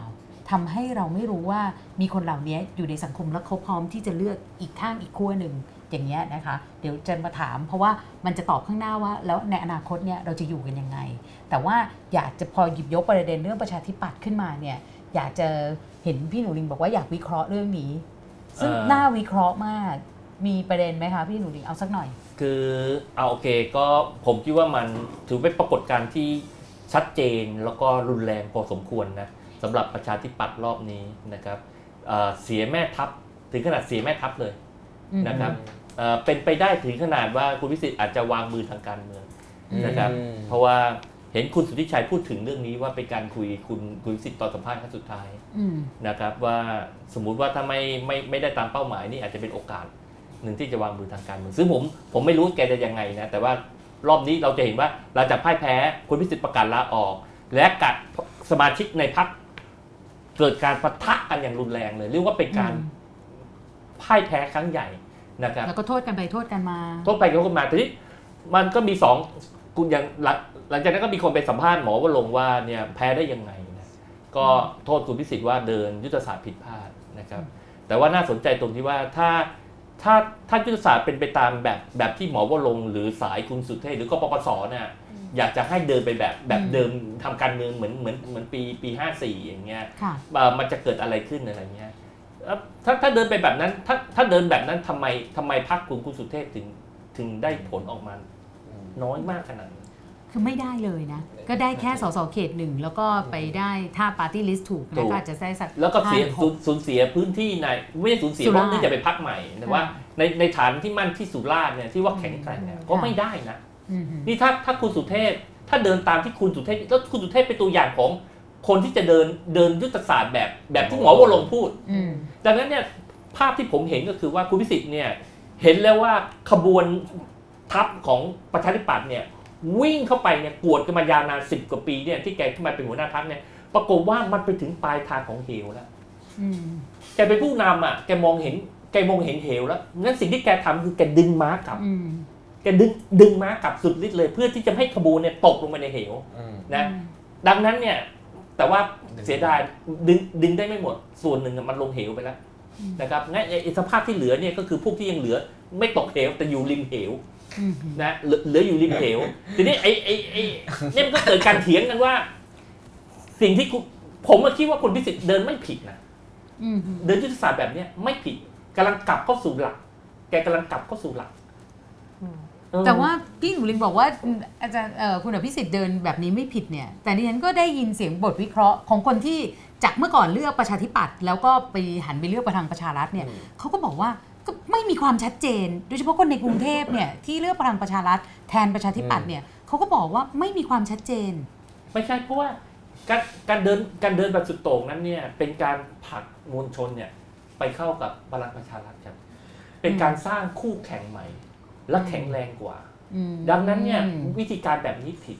ถ้าสู้กันเสร็จนะเหมือนเหมือนตอนที่อะถ้าท่านยกกลับไปตอนพันธมิตรนะค่ะประชาธิปัตย์ไม่เห็นด้วยมาก ๆ ที่พันธมิตรตั้งพรรคการเมืองพรรคการเมืองใหม่ค่ะแต่สุดท้ายพรรคการเมืองใหม่เนี่ยก็ไม่เกิดคือเกิดไปแต่แต่ว่ามันมันไม่ชนะการเลือกตั้งค่ะนะครับมันก็สุดท้ายเลื่อนฟอร์แต่ว่าการเกิดพลังประชาเอ้ยพลังประชารัฐเนี่ยมันกลายเป็นคือเป็นการผลักมวลชนตัวเองเนี่ยไปอยู่ไปอยู่ภายใต้ อ้อมกอดของพรรคการเมืองใหม่เนี่ยมันเหมือนผลักพลเมืองทหารเนี่ยดันเข้าไปในอืมในในในอีกทัพหนึ่งอะไรอย่างเงี้ยค่ะซึ่งกลายเป็นคู่แข่งตัวจริง ไม่คู่แข่งประชาธิปัตย์ไม่ใช่เพื่อไทยนะค่ะคนคนที่เลือกเพื่อไทยไม่มีทางมาเลือกประชาธิปัตย์แต่ว่าคนที่เลือกประชาธิปัตย์เดิมไปเลือกพลังประชารัฐ เพราะว่ามีพรรคพลังประชารัฐค่ะดังนั้นเนี่ยการต่อสู้ของของประชาธิปัตย์ในในในปี 5 5 7 เนี่ย 5 6 5 7 มาเนี่ยค่ะ เป็นการเดินที่ผิด ถ้าวันนั้นเนี่ยการต่อสู้ระหว่างคุณสุเทพกับคุณพิสิทธิ์เนี่ยอืมคุณพิสิทธิ์ชนะเนี่ยคือหลังหลังจากที่รัฐบาลประกาศอืมยุบสภาแล้วเนี่ยค่ะมันเกิดมันเกิดมันเกิดบทสนทนาค่ะที่ร้านสอนแดงอะนะอือหือว่ารู้รู้สถานที่เลยครับอารมณ์รู้เลยครับอ่าอืมเขาเขาเขาเล่าลือกันนะเขาเล่าลือแต่แต่ผมผมผมค่อนค่อนข้างมั่นใจเรื่องนี้มากไม่ไม่ได้อยู่ตรงนั้นนะอะไม่ได้อยู่อืมไม่ได้อยู่แต่ว่ามันมันมีมันมีบทบทสนทนาว่าจะเดินจะเดินต่อหรือว่า ค่ะอืมคุณคุณอภิสิทธิ์เนี่ยพร้อมที่จะเข้าสู่การเลือกตั้งแล้วเพราะเป็นโอกาสสำคัญเคยค่ะเคยพลาดเรื่องนี้ตอนปี 49 ค่ะ ครับนะอือฮึเคยพลาดเรื่องปี 49 คิดว่าคะแนนนิยมของตัวเองและฝ่ายตรงข้ามเนี่ยถดถอยอย่างเต็มอืมที่นะดังนั้นเนี่ยควรที่จะเดินเข้าสู่การเลือกตั้งนะครับอืมเพราะหลักการทหารไม่ได้ก่อประโยชน์อะไรอืมอืมแต่ว่าคุณสุเทพต้องการที่จะเด็ดใช้โอกาสเนี่ยใช่กระแสสูงมากค่ะโอกาสว่าจะล้างบางทักษิณเครือข่ายทักษิณอืมให้เต็มที่ก็เลย ถลำลึกไปถึงการรับประหาร แล้วก็ค่ะต่อเนื่องมาถึงรัฐบาลบิ๊กตู่ถึง 5 ปีอืหมดสภาพอือหืออาจจะมีประเด็นแต่ว่าในไหมคะในส่วนการเลือกตั้งครั้งเนี้ยนะคะขณะนี้วิธีที่เราพูดเนี่ยเราพูดถึงจับเอาการเลือกตั้งเนี่ยวางลงในการเมืองสองเสียงอืมใช่ไหมเพราะฉะนั้นคำอธิบายเนี่ยพลังประชารัฐและอื่นๆ มันจะมาจากวิธีมองเอาทักษิณไม่เอาทักษิณนะคะอะไรทั้งหลายทั้งปวงที่ว่ามันเนี้ยคือแปลว่าในที่สุดพักพลังประชารัฐเนี่ยจะกลายเป็นพักการเมืองสมมุตินะมันเดินไปในทางหนึงเนี่ยกลายเป็นพักการเมืองเฉพาะกิจได้โดยง่าย นะคะ แต่ว่านี่พูดให้กำลังใจประชาธิปัตย์นะคะเพราะดิฉันก็สงสารประชาธิปัตย์เช่นเดียวกับท่านที่เหลือเนี่ยนะคะ จริงๆน่านี่น่าจะเป็นโอกาสอันดีนะคะเพราะเพราะเพราะใบร่วงหมดต้นเลยนะคะ คือจะได้เกิดผลัดใบผลัดใบอย่างผลิใบแท้จริงใหม่นะคะแล้วก็เอ่อคือคือเป็นการเป็นบททดสอบสำคัญถึงความเป็นสถาบันทางการเมืองของประชาธิปัตย์เองอืมนะคะ ก็แปลว่ามันต้องคิดให้หลุดจากจากการเลือก ขั้วข้างเนี่ยนะคะแล้วก็เป็นความหวังของสังคมไทยหรือไม่ถ้าจะเป็นนะคะ อันนั้นก็ถือว่าเป็นโอกาสอะนะคะเจ๋งขนาดเนี้ยเป็นโอกาสที่ดีมาก แต่ในแง่มุมของการสื่อสารการเมืองเนี่ยก็มีคนมองว่าประชาธิปัตย์เนี่ยคือเหมือนกับเอ่อผู้ประกอบการหลาย ๆ เจ้าที่โดนกระแส disruptive แล้วก็อยู่ไม่ได้ เนื่องจากตัวเองเนี่ยไม่ได้ออกแบบ เนื่องจากว่าการเลือกตั้งครั้งนี้เนี่ย มันต้องมีการออกแบบจริง ๆ นะคะใช่ในแคมเปญในไม่ว่าจะเป็นสัญลักษณ์ trending hashtag อะไรต่างๆ แต่เราจะไม่เห็นแบบนี้เลยในประชาธิปัตย์คือเห็นน้อยมากจดหมายรัก มีครั้งหนึ่งอะไรเรียกพี่ได้ไหม หรือยังไงเนี่ย แต่มันน้อยมากเมื่อเทียบกับพรรคอื่นๆ คิดว่าคำวิจารณ์แบบนี้พอฟังได้ไหมคะ เป็นส่วนหนึ่งหรือเปล่า ที่สำหรับความพ่ายแพ้ของประชาธิปัตย์ไม่นับเรื่องทะเลาะกันเองนะคะอืม ก็เป็นบางส่วนเป็นบางส่วน แต่ว่าไอ้กลุ่มนิวเดมที่ดัง ๆ สมัยพฤศจิกาธันวาเนี่ยเออมันหายไปไหนลงสมเนี่ยแล้วมันเงียบเลยนะ ไปกลายเป็นไปอยู่ภายใต้ร่มของกรรมการบริหารพรรคนิวเดมใช่ไม่ไม่เห็นแล้วนะครับ เด่นๆอยู่สักเดือนสองเดือนครับอือหือคือผมขออีกนิดนึงคือผมค่ะคิดว่าประชาธิปัตย์เนี่ยอ่าคือผมเห็นด้วยกับพี่หนูหลิงว่า คุณอภิสิทธิ์ตัดสินใจแบบนี้ถูกแล้วอ่าอือหือ ส่วนส่วนที่แพ้อาจจะเป็นเพราะว่าอย่างที่คุณกนิกาว่าว่าแคมเปญมันไม่ได้โดดเด่นค่ะด้วยนะครับหรือว่าอาจจะเป็นเพราะว่าคนก็รู้ว่าตอนเขาเป็นรัฐบาลเขาก็ไม่ได้ทำอะไรอะไรอย่างเงี้ยรวมๆกันเนอะแต่ว่าอ่าคือถ้าสมมุติว่าคุณอภิสิทธิ์ไม่ได้ประกาศจุดยืนแบบนี้ แล้วประกาศจุดยืนว่าจะเอาพลเอกประยุทธ์จะต่อสู้กับคุณทักษิณให้ได้นะครับอือหือ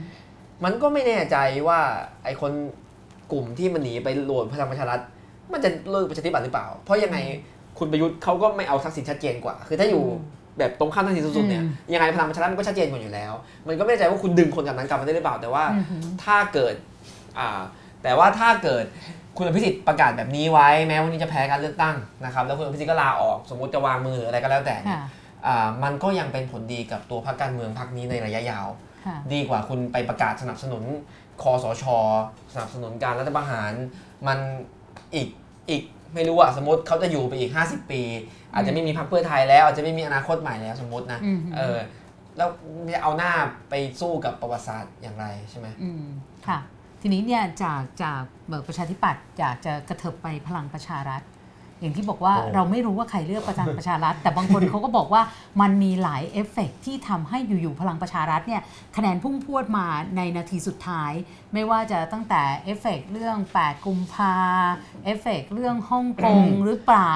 ที่ทำให้พลังประชารัฐเนี่ยจากคนจำนวนหนึ่งที่เดิมอยากไม่อยากจะไปเลือกตั้งแล้ว คือเบื่อรัฐบาลทหารเหมือนกัน แต่ก็ไปทำใจเลือกอีกฝั่งหนึ่งไม่ได้ ก็เลยออกมาเลือกกันใหญ่เลย เป็นไปได้ไหมคะ มีคำอธิบายแบบนี้ไหม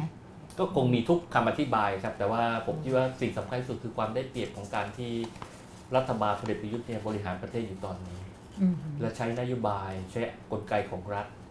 ในการที่จะอย่างเช่นผ่านโครงการต่างอืมๆนะครับผมว่าที่เรียกว่าโปรไฟไหม้ใช่ไหมคะในช่วงใช่ท้าใช่ยใช่แล้วซึ่งซึ่งยอมรับจริง ๆ นะว่าเขาเขาจัดงบลงลงลงลงประชาชนนี่เยอะมากเลยๆอืม นะโครงการเกษตรกรเนี่ยมหาศาลนะหลายในหลายโครงการค่ะนะครับ ดังนั้นเนี่ยมันเป็นกอบเป็นกรรมอะนะครับแล้วยังมีเรื่องการเนี่ยกลไกของรัฐอะเรื่องทหารมากสังเกตมากเดินเข้าแถวกันไป เป็นขบวนอะไรเงี้ยอืมนะครับเสียงไม่แตกอะไรเงี้ยหรือแม้แต่พวกกำนันผู้ใหญ่บ้านอะไรเงี้ยอย่างตอนนี้กำนันผู้ใหญ่บ้านก็เห็นว่าใน เห็นเห็นบางท่านบอกว่าในบางพื้นที่นี่เขาให้กำนันผู้ใหญ่บ้านไม่มีครูอยู่ในหน่วยเลือกตั้งด้วยซ้ำไปอะไรอย่างอืเงี้ยมนะซึ่งนะกลไกอะไรแบบเนี้ยค่ะก็ประตูบ้านไปเดินคุยกันอะไรเงี้ยอืมอืมก็แสดงให้เห็นว่ากลไกของรัฐนี่มีศักยภาพอยู่จริง แต่ว่าพอได้เป็นตัวสสมาแล้วเนี่ยพักนี้จะรวมตัวกันเหนียวแน่นไหมคะเขาบอกพักนี้ก็อาจจะมีงูเห่าตัวใหญ่ ๆ หรือพวงใหญ่ ๆ ได้เหมือนกัน มองไปถึงขั้นนั้นไหมคะ ตอนแรกคิดว่าถ้าถ้าถ้าไม่มีไม่มีพลเอกประยุทธ์อยู่อะผมคิดว่าอือหือมีโอกาสจะเป็นงูเห่าอือหือสูงมากเลยค่ะนะครับ แต่พอพอเสียงมันออกมาแบบนี้อะพลังประชารัฐก็ได้ขนาดนี้ ผมคิดว่า โอกาสที่พลังประชารัฐจะเป็นงูเห่านี่คงยากอืมค่ะนาทีนาในนาทีนี้คือจะเลือกใครเป็นนายกคงไม่คงไม่แตกใช่ไหมครับอืมแต่ว่าในระยะยาวจะปกครองอย่างไรอ่าไม่ทราบอืม ก็ไม่ได้จะปกครองได้หรอกแต่ละคนที่ดูดมาใช่ไหมครับค่ะดิฉันว่าพลังประชารัฐจะเป็นยังไงเนี่ยขึ้นอยู่กับสถานะและเอ่ออนาคตอันใกล้ของคอสชว่าจะเป็นยังไงอะอืมนะคะเพราะว่าจริง ๆ พลังประชารัฐนี่มีอาการ ใกล้เคียงกับพรรคการเมืองหลายพรรคที่เกิดขึ้นหลังการรัฐประหารนะคะก็คือพรรคเพื่อจะรับมือกับอะไรการเมืแบบองนี้ออกเฉพาะกิจของทหารออกเฉพาะกิจอืมนะคะค่ะคือไม่ได้ปรามาสนะคือเขาอาจจะพัฒนาไปก็ได้ แต่ว่าแนวโน้มก็คือจะเป็นอย่างไรในระยะอันใกล้เนี่ยหมายถึงจะเกิดงูเห่า หรือจะเกิดอะไรอื่น ๆ นี่ใช้คำอืมแบบระลึกชาตินะคะ อย่างเงี้ยหรือไม่เนี่ยขึ้นอยู่กับสถานะของคอสชเองด้วยอืมและแล้วทหารที่คุมอ่าอ่ากลุ่มหน้าตรัฐอยู่นะเวลาอืนี้มแล้วขึ้นอยู่กับพลังตรวจสอบไหมคะ ถ้าสมมุติว่าพลังประชารัฐสามารถจัดตั้งรัฐบาลได้ ซึ่งแน่นอนว่าโอกาสเนี่ยอาจจะมากกว่าเพื่อไทย เพราะว่ามีสว250 เสียงเนี่ยถ้าเป็นแบบนั้นเนี่ยเราจะได้ฝ่ายค้านที่เข้มแข็งที่สุดเท่าที่เคยมีมาในตลอดระยะเวลา 20 ปีเลยนะคะเพื่อไทยอนาคตใหม่ซึ่งอนาคตใหม่ก็แอคทีฟมากๆเนี่ยตรงนี้มองยังไงอะคะกับพลังประชารัฐรัฐบาลพลังประชารัฐคือขออนุญาตนะคะ เพราะฉะนั้นดิฉันเลยอยากให้พลเอกประยุทธ์เป็นนายกต่อ เพราะท่านจะอยู่ไม่นาน นะคะคือคือถ้าหมายถึงถ้าท่านเล่นตามกติกานะ ซึ่งกติกาเนี่ยจริง ๆ เอื้อประโยชน์กับท่านอยู่เยอะ แต่ถ้าเล่นตามกติกานี้เลย โดยไม่ใช้กำลังภายในอื่น ๆนะคะ ก็ไม่น่าอยู่นานอะเพราะเจอฝ่ายค้านที่เข้มแข็งมากอืมนะคะนะคะผมก็เห็นด้วยกับอาจารย์ชลิดาพรแล้วผมคิดว่าถ้าหากอาตอนนี้เนี่ยคือสัปดาห์นี้เป็นสัปดาห์ที่แข่งกันเบ่งพลังจัดตั้งรัฐบาลนะครับ มันจะเกิดอะไรขึ้นสัปดาห์นี้ไม่เป็นไรหรอก มันก็ฮึ่มๆใส่กันไปอืมแต่ถ้าเกิดอ่า พฤษภาเปิดสภาอือหือแล้วอ่าเขาไปได้เสียงสวมาดันตัวเองเป็นนายกเนี่ยอ่าก็เป็นนายกอะแต่เป็นนายกแบบไม่สงบเป็นนายกแบบประเทศมีความวุ่นวายและความขัดแย้งนะครับ ผมเชื่อว่านี่เพิ่งประชุมมาเมื่อกี้ ผมเชื่อว่าลอกลอกลอกความคิดคนอื่นมาจากที่ประชุมอือหือแต่ผมเห็นด้วยอ่าผมเชื่อว่าหลายคนเป็นหลักล้านอะที่ตอนเนี้ย ยังไม่รู้ว่าสว250คนคืออะไรครับอือหือแล้วพอวันที่เออไม่รู้ว่าคืออะไรไม่ใช่ไม่รู้ว่าเป็นใคร ไม่รู้ว่ามาจากไหนและไม่รู้ว่าเรามีไว้ก็ไม่เพื่ออะรู้ไรคุณไม่รู้ว่าเออมีหน้าที่ในการโหวตเลือ่าอกไม่นายรู้กได้ไม่รู้ว่าประโยคคนี้อว่าสชเลือกมาไม่รู้ว่าโอเคคอสชเลือกมาอ่าเพื่อให้มาเลือกคอสชอยู่ต่ออ่าอ่าอ่าคนยังไม่รู้อีกเยอะนะครับค่ะดังนั้นเนี่ยพอวันที่สวทำงานเนี่ยคนกลุ่มเนี้ยซึ่งคือเป็นพลังเงียบในสังคมที่ปกติ อาจจะไม่ได้ติดต่อไม่ได้ติดตามทางการเมืองมากอืมวันนั้นเขาจะตื่นรู้ขึ้นมาว่าโอ้คอสชมันเลวร้ายนี่เองมันทำงี้ก็ได้เหรอเออ แล้ววันนั้นเนี่ย จะสนุกกว่ากว่า 5 ปีที่ผ่านมาแน่นอนอืมครับนี่จริง ๆ อยากจะถามถึงอนาคตใหม่ แต่ว่าพอคุณยิ่งชีพยกประเด็นนี้ขึ้นมาเนี่ย คือมันน่าแปลกใจไหมว่า iLaw ทำงานไม่มากพอหรือเปล่าทำไมไอ้ช่วงการอธิบายเรื่องความเลวร้ายของรัฐธรรมนูญ การออกแบบ การเลือกตั้ง การออกแบบ องคาพยพต่างๆเนี่ยมันจะนำมาสู่วันเนี้ยแหละ วันที่ปาร์ตี้ลิสต์ออกมาแปลกๆ วันที่สวเนี่ยมีสิทธิ์เลือกนายกรัฐมนตรี อะไรแบบเนี้ยทำไมคนไม่ได้รู้มาก่อนเลยอะอยู่ๆคนก็มารู้สึกเหมือนตกอกตกใจขึ้นมา เพราะคุณคุยกันอยู่บนสื่อของคนที่ติดตามทางการเมืองเท่านั้นอืมคุณเนี่ยผมนั่งดูพวกรายการตลกนะ ว่ารายการพวกรายการตลกรายการวูดดี้อะไรพวกเนี้ยช่อง Workpoint อะว่าเขาจะเอาเอาประเด็นทางการเมืองไปเล่นหรือเปล่าอะไรเงี้ยโชคดีมากนะมันมีตลกตลกที่มันแต่งตัวเป็นพลเอกประยุทธ์นะอ่าอะไรอย่างนั้นอะไอ้คนไอ้คนที่สำคัญนะผมบอกไว้ก่อนนะ มันเข้าไปในพื้นที่ที่เราเข้าไม่ถึงนะแล้วก็พวกวงประเภทแบบอ่าผมผมตามกรณีวันบำรุงอย่างเงี้ยค่ะพวกเนี้ยพวกที่เขาพวกใจถึงพึ่งได้อะซึ่งคุณ ขอโทษนะคุณจะเข้าถึงได้ยังไงนี่จริงๆแล้วตอนผมทำพักกินคณะขับด้วยนะตอนผมคณะขับทำพักกินเนี่ยผมอยากจะเข้าถึงกลุ่มกลุ่มนี้มากเลยคือ ผมพยายามจะหากลุ่มที่มันคนมันเข้าไม่ถึงอะอืมแล้วผมรู้ไอ้คนพวกเนี้ย คนเหล่านี้เข้าไม่ถึงอะมันมันมันมันเราไม่เคยเข้าถึงอะแล้วอนาคตใหม่ก็เข้าไม่ถึงนะอืมให้ตายยังไงก็เข้าไม่ถึง ดังนั้นเนี่ย ถ้าเวลาเราเราจะสร้างไอ้บรรยากาศหรือส่งแมสเซจเข้าไปอะช n แนลของมันนะครับภาษาของมันนะตัวบุคคลที่เขาเล่นอยู่ในอยู่ใน อยู่ในตลาดนั้นๆ อยู่ในสังคมนั้นๆเนี่ยมันมันต้องมียุทธศาสตร์แล้ววิ่งลงไปนะแล้วคนพวกเนี้ยมันเป็นเหตุผลว่าทำไมทำไมเขาถึงไม่เข้าใจเรื่องพวกนี้อืมเพราะเพราะเราไม่คือเรามันมันคนละโลกกันขอโทษนะผมพูดได้เลยว่าอยู่คนละโลกกัน นี่โชคดีนะรอบนี้นะ ผมดูในทวิตเตอร์ยังอุ่นใจหน่อยว่าพวกที่แอคทีฟการเมืองมากๆเนี่ยโปรไฟล์เนี่ยเป็นรูปติ่งเป็นติ่งเกาหลีทั้งนั้นเลยอือะมอืมเนี่ยนี่ติ่งเกาหลีเนี่ย มีโอกาสเข้าถึงนะแต่ว่าในกลุ่มอื่นเนี่ยผมยังรู้เข้าถึงยังไงอืมอืมครับเห็นด้วยครับเราจบมีแล้วประเด็นไหมผ่านเห็นด้วยผ่าน แต่ว่ามันมันมันมีเออไอสิ่งที่เราทำมันก็ค่ะ ไม่มีทางไปถึงก็นอกจากกลุ่มนั้นนะก็ยังมีอีกหลายกลุ่ม นอกจากกลุ่มที่เลือกใจถึงพึ่งได้ ก็ยังมีคนอีกเยอะแยะที่เขาก็มีอืมแวดวงของเขาที่วันนึงเขาก็อาจจะคุยเรื่องพืชผลทางการเกษตรหรืออะไรก็แล้วแต่ ซึ่งไม่ได้ผิดอะไรเลยนะ แต่เออแต่เขาเขาก็ เราก็เห็นว่าเขาก็มีหนึ่งเสียงในการตัดสินอนาคตประเทศเท่าเราเพียงแต่ว่าเออเขาก็ไม่เดี๋ยวมันก็ไม่ต้องมาอ่านรัฐธรรมนูญหรอกเนาะอืมคือจริง ๆ แล้วเนี่ยเห็นใจไอรอว์นะคะคือคือคุณเรื่องแบบเนี้ยคุณพยายามไปเนี่ยคนมันไม่ค่อยสนใจฟังอยู่แล้วขอบคุณครับนะคะไม่ค่อยสนใจฟังไม่ค่อยสนใจอ่านน่ะนะคะเพราะมันไม่เกี่ยวอะไรกับชีวิตเขาตรงๆ และยิ่งโอ้โหูรัฐธรรมนูญฉบับนี้คุณต้องยอมรับหลายเรื่องนี่มหัศจรรย์มาก นะคะคือต้องอาศัยการทำความเข้าใจเยอาอะจจะไม่รู้เรื่องถูกถูกถูกอืมและแม้กระทั่งพยายามอธิบายง่ายไอรออธิบายนี่ง่ายมากค่ะบางคนอ่านแล้วหึงมึนตึบเราไม่เอาละอะไรอย่างเงี้ยนะคะคือมันมันมันมันอยู่ในอาณาบริเวณที่คนจำนวนมากจะไม่สนใจแล้วมาตื่นตกใจเวลาที่มันกระทบชีวิตแล้วอืมจำได้ว่าตอนที่ช่วงที่เอ่อก่อนรัฐประหารปี 49 เนี่ยเคยมีคนบอกว่าถ้าสมมติว่าปล่อยให้ทักษิณเนี่ยประคองรัฐบาลไปเนี่ยสักพักเนี่ยแล้วแล้วสังคมตื่นรู้เนี่ย ระบอบทักษิณที่ทำประเภทว่าคอร์รัปชันเยอะๆ หรืออะไรแบบนี้หรือใช้อำนาจนิยมโดยเผด็จการรัฐสภาเนี่ยจะหายไปและสังคมเนี่ยจะเติบโตขึ้น มันจะคล้ายๆกันไหม ถ้าสมมติว่าเราก็ปล่อยเลย ให้คอสชเนี่ยเต็มที่อย่างที่อาจารย์เมื่อกี้อาจารย์ชลิดาพรบอกเลย บอกว่าอยากให้พลเอกประยุทธ์เนี่ยเป็นนายก แล้วเนี่ยสังคมไทยก็จะเห็นไอ้สิ่งที่ไอรอว์พยายามพูด คณะนิติราษฎร์พยายามพูดว่า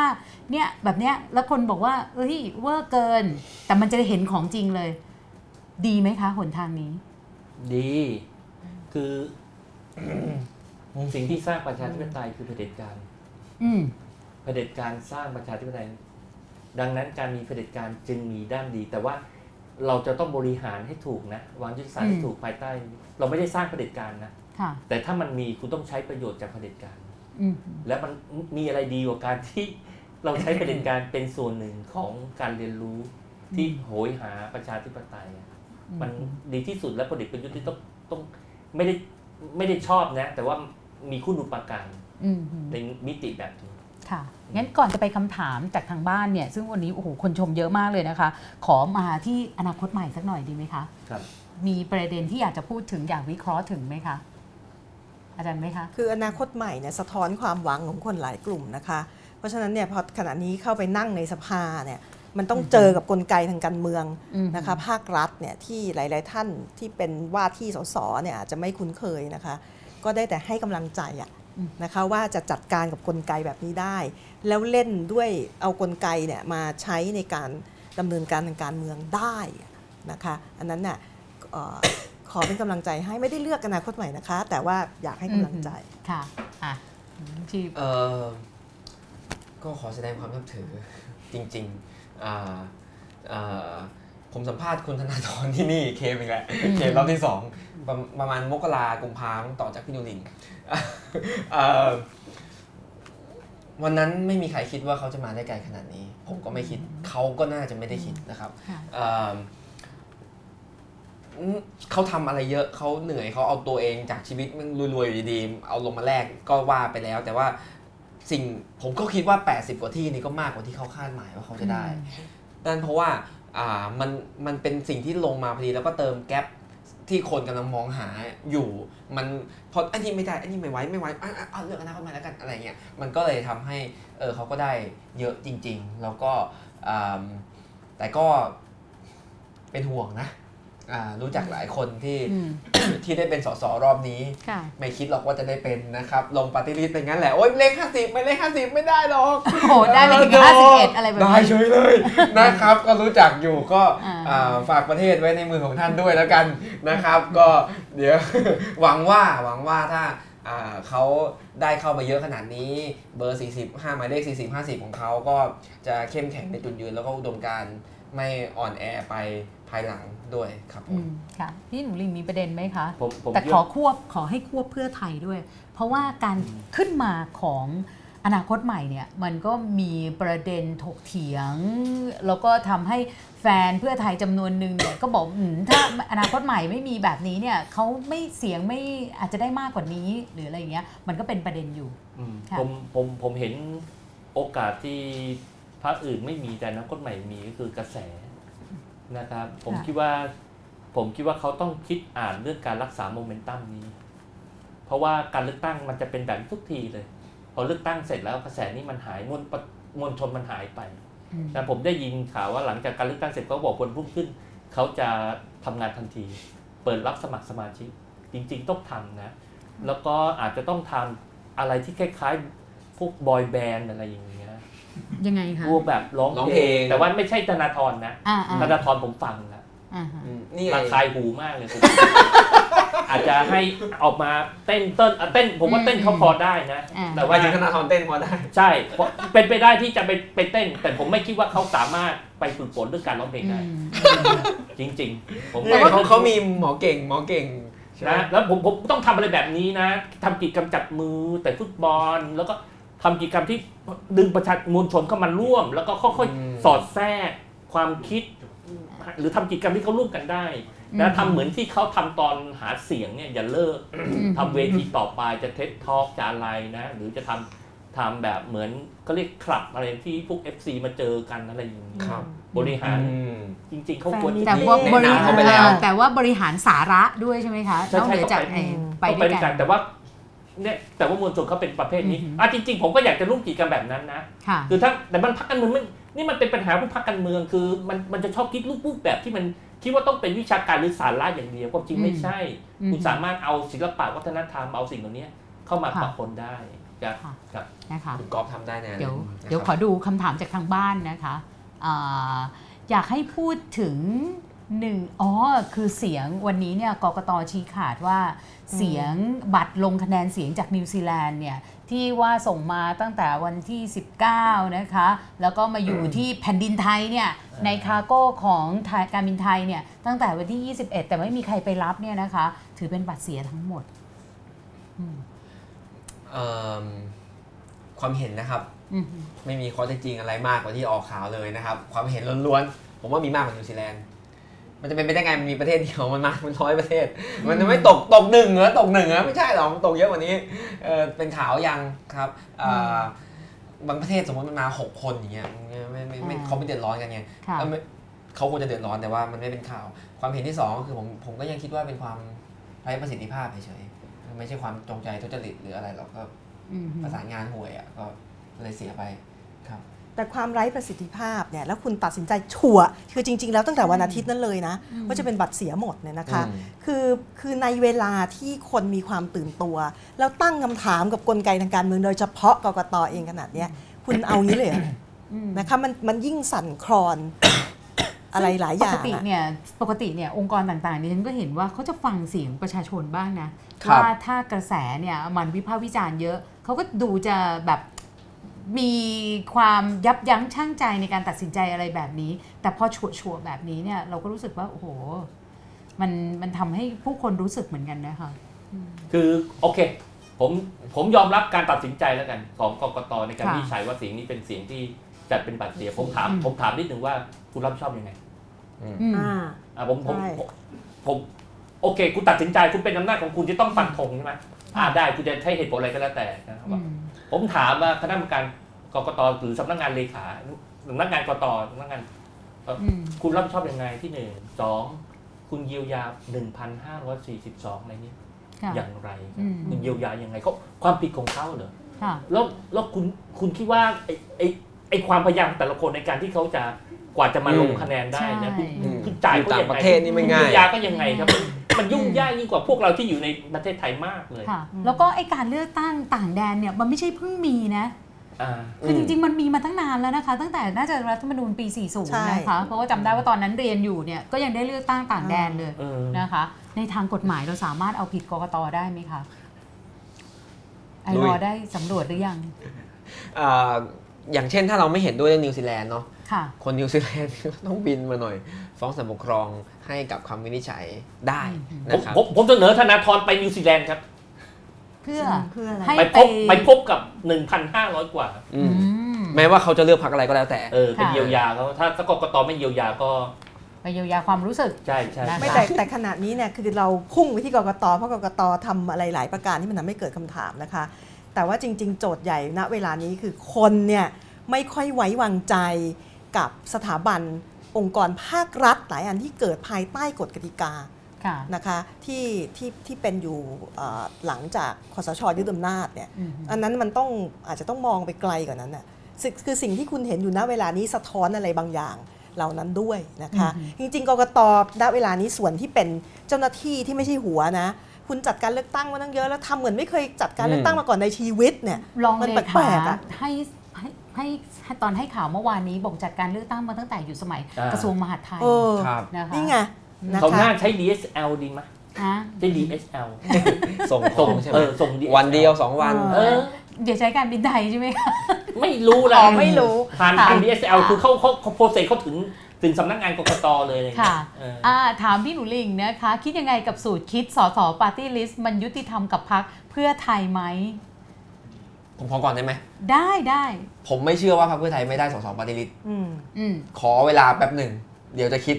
ไม่แป๊บละสามวัน สามมันคิดวันยากแต่ว่าเออ ผมไม่เชื่อ เดี๋ยวดูก่อนครับ เชิญครับ นะคะอืมฮึแต่ว่าอยากถามกลับไปจังเลยว่า เคยรู้สูตรปาร์ตี้ลิสต์นี้มาก่อนไหม ว่ารัฐธรรมนูญ 60 เนี่ยมันออกแบบมาให้เป็นแบบนี้ แล้วตอนนั้นเนี่ยถ้าบอกว่าไม่รู้ตอนนั้น ได้ได้ยินหรือเปล่าหรือว่าไม่เชื่อ อ่านอ่าน iLaw บ้างไหมเออนะคะอ่าขอถามกลับบ้างนะคะอ่าคำถามต่อไปค่ะอ่าคือพี่หนูหริ่งจะตอบข้อถามอะพี่นุหนูไม่ลิตอบถามไหมไม่ตอบไม่ตอบอะอืมประชาธิปัตย์จะเดินต่อไปยังไง ควรเปิดตัวเป็นพรรคคอนเซอร์เวทีฟไปเลยไหมหรือควรจะวางจุดยืนตัวเองแบบไหนอืมมีไหมผมคะขอตอบผมขอตอบครับเชิญเลยครับ ผมไม่มีอะไรจะตอบ คือตราบใดที่มีพักพลังประชารัฐอยู่นะประชาธิปัตย์นะจะแคะลงไปเรื่อยๆเพ ราะมันเป็นฐานกลุ่มเดียวกันค่ะประชาธิปัตย์ต้องสู้กับพลังประชารัฐเอาเสียงจากพลังประชารัฐกลับมาอืมทางเดียว แต่ว่าเป็น conservative มากขึ้นหรือไม่ไม่ว่าไม่ยังไม่ไงไม่ควรจะควรจะ conservative ก็ไม่เป็นไรนะครับ เพียงแต่ว่าเขาต้องมีคุณภาพอืมนะครับ แล้วก็ต้องชนะใจมวลชนที่ไปเลือกพลังประชารัฐให้ได้ และเอาคนพวกนี้กลับมาอืมครับนะคะค่ะคำถามต่อไปค่ะ กลุ่ม New Dem ควรทำยังไงท่ามกลางความขัดแย้งภายในพรรคประชาธิปัตย์ยึดพักเลยครับเออยึดพักก็ถ้ายึดไม่ได้ก็ออกมา ยึดพักเลยอ่าประกาศเลยพร้อมยึดพักไม่ไหวแล้วอืมนี่แหละเป็นเป็นผลไม่ได้เป็นไม่ไม่เกิดจากนิวเดมพักที่ตกต่ำนี่เกิดจากพวกที่เป็นพวกโอเดนอืมนะครับ ดังนั้นเนี่ยยึดพักเลย เข้าทำการยึดพักทำการยึดพัก งั้นเชียร์น้องไอติมเลยนะคะได้ ให้ทำการยึดพักนะปรึกคะษาผมได้นะครับไปติมค่ะ แต่จริงๆ แรงกระเพื่อมขนาดเนี้ยนะคะ ประชาธิปัตย์เองเนี่ยอาจจะต้องหาหาหาแนวตัวเองอะแล้วนี่อาจจะเป็นอืม จังหวะโอกาสอันดีนะคะ ไม่ว่าจะโดยนิวเดมหรือไม่ อืมนะคะค่ะคำถามต่อไปค่ะ สังคมไทยรับได้ไหมถ้าฝ่ายประชาธิปไตยเลือกนายกคนที่ไม่ได้เป็นตัวแทนจากเสียงข้างมากที่สุด ถามสังคมไทยเสียงเลยข้างมากนะของคะอะไร ถามว่าสังคมไทยรับได้ไหมอ่า อ่า นะคะ สมมุติว่าอ่าอย่างเช่นถ้าสมมุติว่า หมายถึงว่าถ้าตอนนี้พักเพื่อไทย อ่า แล้วเลือกเอาคุณอนุทินมาเป็นอ่านนายกอย่างนี้อ๋อใช่ไหมคะคำถามแบบนี้ อ่า อืม คิดว่ายังไง ผมรับได้ จริง ๆ ไม่ได้มีปัญหาใช่ไหมคะ ผมรับได้ถ้าเป็นอันอืม คือภารกิจมันเป็นเนื่องจากภารกิจนี้มันเป็นภารกิจที่จะต้องเอายุติการสืบทอดอำนาจของค่ะ ของพลเอกประยุทธ์ดังนั้นเนี่ย ถ้าสูตรว่าจะต้องเป็นอนุทินเนี่ย ผมคิดว่าอืมผมรับได้อืมหืออืมนะคะค่ะ อันนี้เป็นเป็นความเห็นของพี่หนูเป็นดีผู้อภินะสิทธิ์คะได้ไหมพี่หนูหริ่งได้มองได้เห็นอะไรกับคะแนน popular vote อันดับหนึ่งของพลังประชารัฐ อันนี้ถามถามทุกคนเลยได้นะคะค่ะเพราะว่าคุณยิ่งชีพบอกว่าไม่เชื่อใช่ไหมไม่เชื่อใช่ไหมครับ ผมไม่เชื่อคะแนนนี้อ่าให้ยิ่งชีพตอบ ผมไม่เชื่อคะแนนนี้ แต่ผมไม่รู้จะพิสูจน์ยังไง ผมจะพยายาม ถ้าใครมีอะไรก็ช่วยกันหน่อยนะครับ ค่ะ แล้วพี่หนูหริ่งไม่ตอบใช่ไหมคะคำถามนี้ ไม่ใช่มันไม่ใช่เสียงผมอะ popular เนี่ยอะตรงไปตรงมาค่ะ คิดยังไงที่คุณสุดารัตน์ประกาศถอยจากการเสนอตัวเป็นนายกเดินทางเดินเดินหน้าทางอุดมการณ์ฝ่ายประชาธิปไตย ถ้าเพื่อไทยได้ปาร์ตี้ลิสต์เพื่อไทยจะประกาศแบบไหน อืม ผมนับถือที่เขาแสดงสปิริตที่พยายามปลดล็อกเงื่อนไขต่างอืมๆใช่ไหมแต่ว่าผมก็ ไม่รู้คุณสุตรัตน์มีเครื่องคิดเลขเปล่าคิดก่อนดี ไม่ได้จริงเหรอหรือว่าถ้าเขาคิดแล้วแล้วเขาไม่ได้จริง ผมก็อาจจะผิดก็ได้นะ แต่ว่าเฮ้ยคิดก่อนดีผมไม่เชื่อวะเดี๋ยวลองดูอืมคือยิ่งมีมีคนนิดเดียวคนนิดเดียวคือ สูตรเนี้ยออกแบบมาให้เพื่อไทยไม่ได้ปาร์ตี้ลิสต์จริงใช่นะครับในกรณีที่เพื่อไทยได้สสเขตจำนวนมากอ่า เขาจะมีโอกาสไม่ได้ปาร์ตี้ลิสต์เลย เขาลงน้อยด้วยเขาลงแค่210เขต ดังนั้นถ้าเขาได้ถึง 180 190 200 เนี่ยเขามีโอกาสจะไม่ได้ปาร์ตี้ลิสต์เลย เท่าที่จำลองสูตรคิดกันดูค่ะแต่นี่เขาได้ 130 กว่าเองนะครับอือฮึแล้วแล้วหลายๆ เขตที่เขาแพ้ประชารัฐเนี่ยเขาอยู่อันดับ 2 ประชารัฐ 25,000เขา20,000 อย่างเงี้ยมันตามกันมาเนี่ยมันต้องได้ปฏิทินบ้าง ในในการจำลองก่อนหน้านี้นะนี่ประกาศอย่างมั่นใจเลยเดี๋ยวไปคิดเลขแล้วผิดก็ขอโทษด้วยนะครับ แต่ประกาศไว้อย่างนี้ก่อนผมมั่นผมคิดว่าอย่างนี้ค่ะครับชาวบ้านทั่วไปที่เลือกฝ่ายประชาธิปไตยเข้าไปบริหารประเทศจะมองยังไง ถ้าปัญญาชนนักวิชาการไม่น้อยเสนอให้พักเพื่อไทยพักอนาคตใหม่เป็นฝ่ายค้านก่อนี่นก็เมื่อกี้เห็นด้วยกันหมดแล้วสามท่านอาจารย์เออดีจะตยเขาบอกว่าเนี่ยประชาบันเทิงชาวบ้านทั่วไปจะคิดยังไงอ๋อชาวบ้านคืออ่าชาวบ้านทั่วไปจะคือคิดเรายังไงเพราะว่าเขาบอกว่าปัญญาชนนักวิชาการเนี่ยเสนอให้พักเพื่อไทย พักอเดี๋ยนาวคตใหม่คือเป็นคือมันฝ่ายต้องอค้านธิบายว่าที่เสนอเช่นนี้เนี่ยเพราะอะไรนะคะเป็นเพราะว่าเราเห็นว่าปัญหาที่ใหญ่กว่า คือกฎกติกาที่เป็นอยู่กรอบใหญ่เนี่ยตัวรัฐธรรมนูน60 และอื่น ๆ มันมีปัญหาอยู่นะคะ และปัญหาและคุณไม่สามารถจะจะกอดมันไว้อะนะคะ เพราะฉะนั้นเนี่ยการที่เสนอว่าเอ้ยพลเอกประยุทธ์เป็นนายกรอบต่อไปก็ไม่เลวนะอะไรเงี้ยนะคะอืมเพราะท่านอยู่ไม่นานเนี่ยนะคะอืมก็เอ่อมันมันจะเป็น เส้นทางหนึ่งอะนะคะเพื่อที่จะสั่นคลอนในกรอบกติกาที่ว่านี้ หรือถ้าสมมุติว่าเพื่อไทยอนาคตใหม่อ่าจับมือกับพรรคอื่นๆนะคะเข้าไปเป็นรัฐบาลเนี่ยก็แปลว่ามันก็จะต้องจัดการกับกรอบกติกาที่ว่านี้เช่นเดียวกันคือคือคือโจทย์มันเป็นอย่างอื่นน่ะนะคะจึงได้จึงได้เสนอเช่นนั้น ฉะนั้นถ้าถามต่อจากอันเนี้ยก็คือว่าทำไมไม่ลองหนทางปิดสวิตช์สวก่อน แบบที่ธนาธรว่าพักอนาคตใหม่ว่า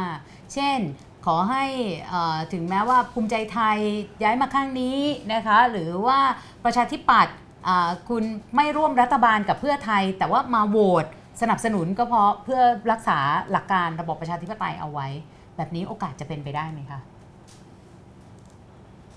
ขึ้นอยู่ว่าแต่คุณอื้อความทะเยอทะยานของคุณอนุทินอืมอืมแล้วก็ความเสี่ยงผมคิดว่าแกคำนวณความเสี่ยงอืม นะครับแต่แน่นอนมันถ้าความทะเยอทะยานสูงกว่าความเสี่ยงอะเขาก็อืมเขาก็จะแลกกันอืมอืมเอ่อก็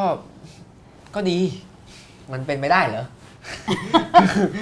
ดี หมายถึงตอนนี้กระแสตอนนี้ที่แบบอ่า ทางเพื่อไทยกับอือมนาคตใหม่พยายามจะค่ะทำว่า สวอย่ามายุ่งอะไรเงี้ยเห็นด้วยอยู่แล้วอืมแต่มันไม่ได้ไงเอออมคือสุดท้ายถ้ามันไม่ได้ ก็คือคิดผมก็คิดแบบอาจารย์ชนิดาพรค่ะก็คือ ถ้าสุดท้ายอ่าถึงวันโหวตสวเข้ามาโหวตอืมให้ประยุทธ์เป็นนายก ก็มองโลกในแง่ดีก็ไปดูกันค่ะอาจารย์ชลิดาพรมองยังไง ถ้าพลังประชารัฐจัดตั้งรัฐบาลสำเร็จ สังคมไทยยังไม่พร้อมเป็นประชาธิปไตยแบบที่ชนชั้นนำมักพูดออกมาบ่อยๆไหม อะไรคือความพร้อมจะเป็นประชาธิปไตยคะสมมุติว่าถ้าคุณบอกว่าเราเป็นประชาธิปไตยแบบอังกฤษ แบบสหรัฐอเมริกาคนไทยก็คงลำบากอะนะคะแต่ดิฉันคิดว่านี่มันเป็นการละโอกาสอันดีนะคะ ถ้าเอ่อเอ่อเราจะสามารถพากันเดินออกไปจากกรอบกติกาที่ว่านี้ให้ได้แล้วคิดว่าเราจะอยู่ด้วยกันยังไงอะสังคมไทยณเวลาเนี้ยนะคะคือคือคือหลายคำถามที่เข้ามาขณะนี้ท่านมองเราก่อนว่านี่คือกฎนะ ที่มันควรจะต้องปฏิบัติ แต่เราจะอยู่กันยังไงเรายังไม่รู้เลยนะอืมนะคะมันสั่นคลอนมากนะคะเพราะฉะนั้นเนี่ยเอ่อเอ่อเอ่อเรื่องแบบเนี้ยนะคะมันคงจะเป็นการออกแบบประชาธิปไตยที่ที่มันเหมาะกับเราอะไม่ใช่ไม่ใช่พูดถึงประชาธิปไตยแบบไทย ๆ ที่จริง ๆ แล้วคือเผด็จการอย่างที่ผ่านมานะคะนะคะคำถามต่อไป ถ้าพรรคเกียนลงเลือกตั้งครั้งนี้เนี่ยคำถามนี้อยากถามมากเลย จะสร้างการเปลี่ยนแปลงอะไรเพิ่มในสมรภูมิการเลือกตั้งได้บ้างไหม คงไม่ได้เลยแหละคงผมคิดว่าผมคงกรอบกรอบหมดสภาพเลย ผมจะไม่หมดแรงไม่มีไม่มีพลังงานสำหรับการสร้างความบันเทิงทำไมล่ะครัเพบราะว่าไอ้การทำพรรคการเมืองนี่มันใช้พลังงานมากไอ้ระบบหลังบ้านอืมอืมผมเล็กเกินไปที่จะที่จะไปคือผมผมผมไม่สามารถเอาเวลาเอาพลังงานผมเนี่ยนะหรือทรัพยากรของพรรคเนี่ยไปทำระบบหลังบ้าน ก็คือสำพหวรักบพรรคการเมืองจเอริงๆกสารสมัครสมาชิกเอ่ยอะไรเอ่ยใช่ใช่ไหมเอาแค่จัดตั้งรับสาขาใช่ไหมรับสมาชิกวิ่งหาว่าเนี่ยใครจะส่งใครลงอะไรอย่างนี้นะอืมสถานการณ์ผมจะเหมือนพรรคสามัญชนอืมอืมคือเป็นนักเคลื่อนไหวอยู่ดีๆอะใช่พอคุณทำพรรคการเมืองคุณแทบไม่ได้เคลื่อนไหวเลยทำงานเป็นแม่บ้านหลังบ้านเช็ดถูกันนะครับอ้วกแตกอ้วกแตนน่ะแต่จริงๆแล้วก็เลิกขึ้นไม่ได้ขึ้นไหวโดยความเห็นส่วนตัวนะเออถ้าบ้านเมืองเรามีระบบที่ดี เรามีกกตที่ดี มีกฎระเบียบที่ดีเนี่ยเอ่อ พักเกียนเนี่ยน่าจะสร้างการเปลี่ยนแปลงได้เยอะ แต่ว่าด้วยด้วยสภาพแบบเนี้ยจะเป็นอย่างที่พี่หนูหลิงว่าก็คือพักเกียนถ้าลงมาเนี่ยก็จะสิ้นสภาพนี้แหละนี่ผมแต่นะคะเอ่อจะแต่จริงๆเนี่ยนะอืมพักพักเกียรติของคุณหนูหลิ่งเนี่ยนะคะ จริง ๆ แล้วเนี่ยพลังมันจะมหาศาลเลย แต่ไม่ใช่พลังในระบบการเลือกตั้งอืมอืมนะคะพลังเชิญสัญลักษณ์สูงมาก ก็เลยมีคนถามบอกว่าพี่หนูหลิงเตรียมอะไรไว้ให้กกตหรือยัง สำหรับรอบใหม่รอบต่อไปรอบที่จะต่อไปไปถึงใหม่เนี่ยเหรอใช่อีกรอบนึงกันเหรอไม่ไม่ใช่หมายถึงว่าถ้าพี่หนูหลิงจะไปสมมติว่าวันนี้พรุ่งนี้เตรียมอะไรไว้ไหมไม่ไม่ไม่ผมยังไม่ได้เตรียมอะไรก็เพิ่งจะคิดแต่ตะกี้ว่าเอ๊ะหรือว่าเราจะไปจัดหน่วยเลือกตั้งข้างหอ๋น้าอกกที่ตนู่นนะคะเอออืมนะคะ ถ้าคุณผู้ชมมีประเด็นอะไรอยากแต่ว่าจะเตให้รียมพี่หนูเตรียมฝกตัวอะไรเพราะว่านี่ยพักเกียนเราจะลงสนามผู้ว่ากทมแน่นอน อันนี้ค่ะอันนี้ง่ายเพราะไม่ต้องทำระบบหลังบ้านอ๋อนะครับลงเลยค่ะนะเมื่อไหร่ไม่รู้ครับ ปีนี้ไหมไม่น่าจะปีปีนี้ปีหน้านี่แหละ เลือกตั้งค่ะท้องถิ่นค่ะปรากฏการณ์ของอนาคตใหม่บอกอะไรในสังคมอะไรคือจุดแข็งจุดอ่อนของพรรคนี้ มีใครสนใจอยากตอบไหมคะคือคืออนาคตใหม่น่าจะสะท้อนเออวิธีการออกเสียงเลือกตั้งของคนไทยหลายกลุ่มณเวลานี้นะคะที่ที่สะท้อนความหวังอะนะคะแล้วจะทำอย่างไรให้เสียงที่สะท้อนความหวังเหล่านี้ไม่ล้มหายตายจากไปอืมเอ่อพักอนาคตใหม่สามารถจะดึงความหวังของคนหลายกลุ่มได้ แต่จุดแข็งที่น่าเป็นห่วงก็อย่างที่บอกแหละค่ะ การเข้าไปดำเนินการในกระบวนการทางสภานะคะซึ่งอย่างหนูหลิงว่าเมื่อกี้เนี่ยมันต้องมีอะไรอยู่หลายอย่างอืมากมแล้วก็ต้องรักษากระแสใช่เพื่อสร้างเปลี่ยนแปลงให้มันเป็นความยั่งยืนด้วยนะคะค่ะคำถามต่อไปนะคะค่ะเราเข้าใจความตกต่ำของประชาธิปัตย์ครั้งนี้อย่างไร ถ้าจะเขียนจดหมายรักถึงประชาธิปัตย์จะคุยอะไรกับเขาอืมพูดไปเยอะแล้วพูดไปเมื่อกี้พูดไปแล้ว พูดไปแล้วเยอะเหมือนกันนะคะ แต่ว่าโดยส่วนตัวเนี่ย ถ้าอยากเขียนนะคะ อยากจะให้กำลังใจก่อนอืมแล้วก็บอกว่าให้ตั้งหลักสักนิดหนึ่งแล้วก็เริ่มปฏิรูปพักนะคะอย่างที่หลาย ๆ ท่านบอกนะคะ ว่าถ้าบรรดาโอเดมออกไปเนี่ยจะเป็นโอกาสที่สำคัญเลยของนิวเดมนะคะที่จะผลิใบใหม่ ถามอาจารย์ชลิดาพรว่าเหตุการณ์ 8 กุมภาเปลี่ยนเป็นจุดเปลี่ยนสำคัญหรือไม่อย่างไรกับการเลือกตั้งครั้งนี้ และการเมืองไทยในภาพรวม เหตุการณ์ 8 กุมภาเป็นอะไรที่ดิฉันก็อายุขนาดนี้แล้วนะคะ ไม่เคยคิดว่าในชีวิตนี้กูจะได้เห็นนะคะ แต่ก็เอาเป็นว่านัยยะในทางการเมืองสูงมากนะคะนัยยะประการหนึ่งที่พูดได้ก็คือทำให้พลเอกประยุทธ์ มีความเข้มแข็งในทางการเมืองสูงกระฉูดอืมนะคะอันคือคือเป็นการส่งเสริมพลเอกประยุทธ์ในทางอ้อมอย่างแท้จริงนี่ดิฉันพูดอะไรก็รู้สึกลำบากมากในเรื่องนี้นะคะเอ่อเรื่องนี้ต้องหาวิธี พูดโดยไม่ผ่านช่องทางแบบเนี้ยนะคะอ๋อจะพูดได้ดีค่ะกว่านี้นะคะ ไว้เดี๋ยวเจออาจารย์จริราพรมาถามต่างหากทีหลังแล้วกันต้องนะถาคะมอาจารย์เรื่อง 14 กุมภาไม่ใช่8กุมภาจะเป็นคนเชี่ยวชาญเรื่อง 14 กุมภาขอขอค่ะขอขอตอบเมื่ออ่ากี้นิดตนึอบงได้ไหมได้ได้คือแปดผมกุมคิดภาว่าเหตุการณ์ 8 กุมภาเนี่ยอ่าหนึ่งก็คือทำให้คนจำนวนหนึ่งด้วยเนี่ยอ่าดิดตัวออกจากทักษิณนะ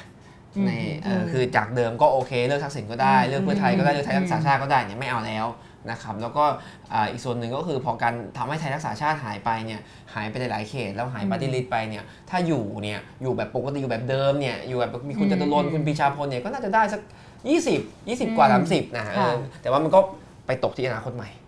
อืมครับ แต่ว่าอันนี้ขอพ่วงด้วยแล้วกันนะคะ ถึงแม้ว่าก็จะพูดลำบากเหมือนกัน แต่ว่ามันก็เป็นประเด็นอยู่มันทำให้คนจำนวนหนึ่งที่ตอนแรกเนี่ย ก็อาจจะสนับสนุนการรัฐประหาร แต่ก็4ีหปีที่ผ่านมาเนี่ยอืมก็ออกแนวเบื่อก็จะไม่เป็นเลือกตั้งฉันพบว่าอุ๊ยอืมหลายคนที่รู้จักนะคะ พอ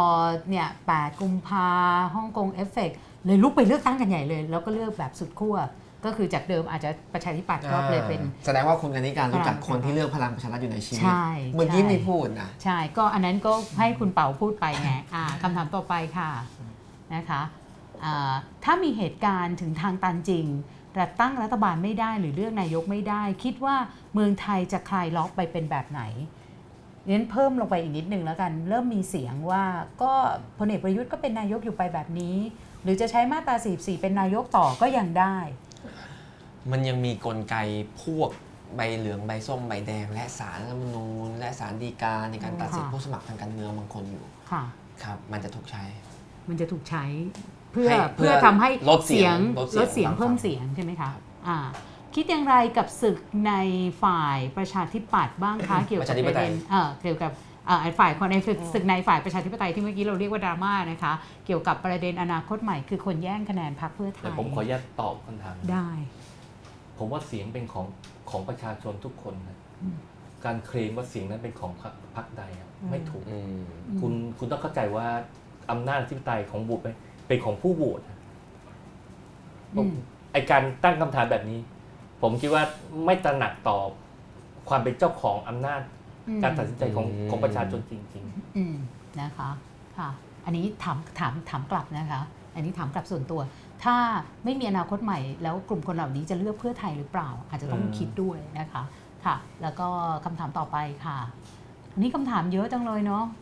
นะคะโอ้แสดงว่ามีคนดูโอ้โหเวลาจัดคนเดียวนี่ไม่เคยดูเลย เยอะมากวันครันี้บคนดูเยอะมาก ธนาธรเคยประกาศเป็นทางเลือกที่ 3 จากความขัดแย้งระหว่างฝ่ายทหารอนุรักษ์กับฝ่ายทักษิณวันนี้ถือว่าทำสำเร็จพาเมืองไทยออกจากความขัดแย้งของสองฝั่งเดิมได้หรือยัง หรือยังคงเป็นส่วนหนึ่งของความขัดแย้งแบบเดิม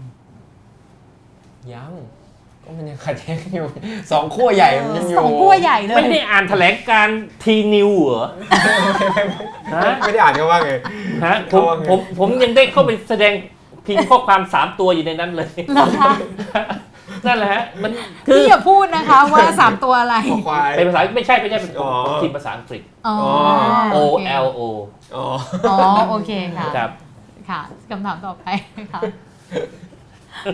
ซึ่งมันแปลเหมือนคิดดูว่าตามพิมพ์คำถามไม่ทันเลยนะคะคุณอุปการของการเลือกตั้งรอบนี้มีประเด็นหรือเหตุการณ์ใดน่าสนใจ หรือควรศึกษาต่อตามความเห็นของวิทยากรแต่ละท่านจริง ๆ ในช่วงแรกเราถามไปไปบ้างแล้วนะคะ แต่ว่าเผื่อมีเพิ่มเติมค่ะ เชิญจานเลยครับอะก็คือคือคืออย่างอย่างที่ได้เรียนไปอะค่ะจริง ๆ เรื่องหนึ่งที่อยากจะ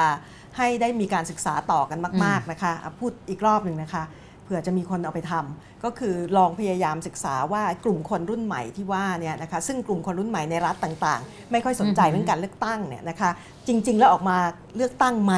ในคราวนี้นะคะหรือว่าในที่สุดแล้วระบบการเมืองไทยในอนาคตอันใกล้ต้องคิดถึงรูปแบบการมีส่วนร่วมแบบอื่นที่ไม่ใช่การเลือกตั้งเพียงอย่างเดียว ค่ะอืมคำถามต่อไปนะคะเอ่อถามบอกว่าระบบราชการกำลังโตทั้งที่ไม่ควรโต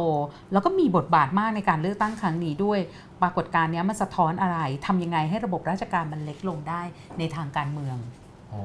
นี่พูดถึงขนาดใช่ไหมคือถ้าระบบระบบราชการที่ขนาดใหญ่ขึ้นเนี่ยนะคะถ้าอยากให้เล็กลง พวกเราทั้งหลายต้องเลิกเรียกร้องจากรัฐอืมคุณต้องทำนี่ทำโน่นกำกับให้บริการ คือพอคุณเรียกร้องปุ๊บเนี่ยแต่ละเรื่องเนี่ยมันต้องมีคนทำอะเพ ราะฉะนั้นตัวระบบราชการมันจะขยายขนาดนะคะ แต่ว่าถ้าหมายถึงอำนาจในทางการเมืองเนี่ยนะคะคือระบบราชการเข้ามากลุ่มอำนาจรัฐ กลับไปเป็นระบบเป็นรัฐข้าราชการที่นักราชการหลายท่านได้พูดถึงอะไรอย่างเงี้ยอันนั้นอาจจะต้อง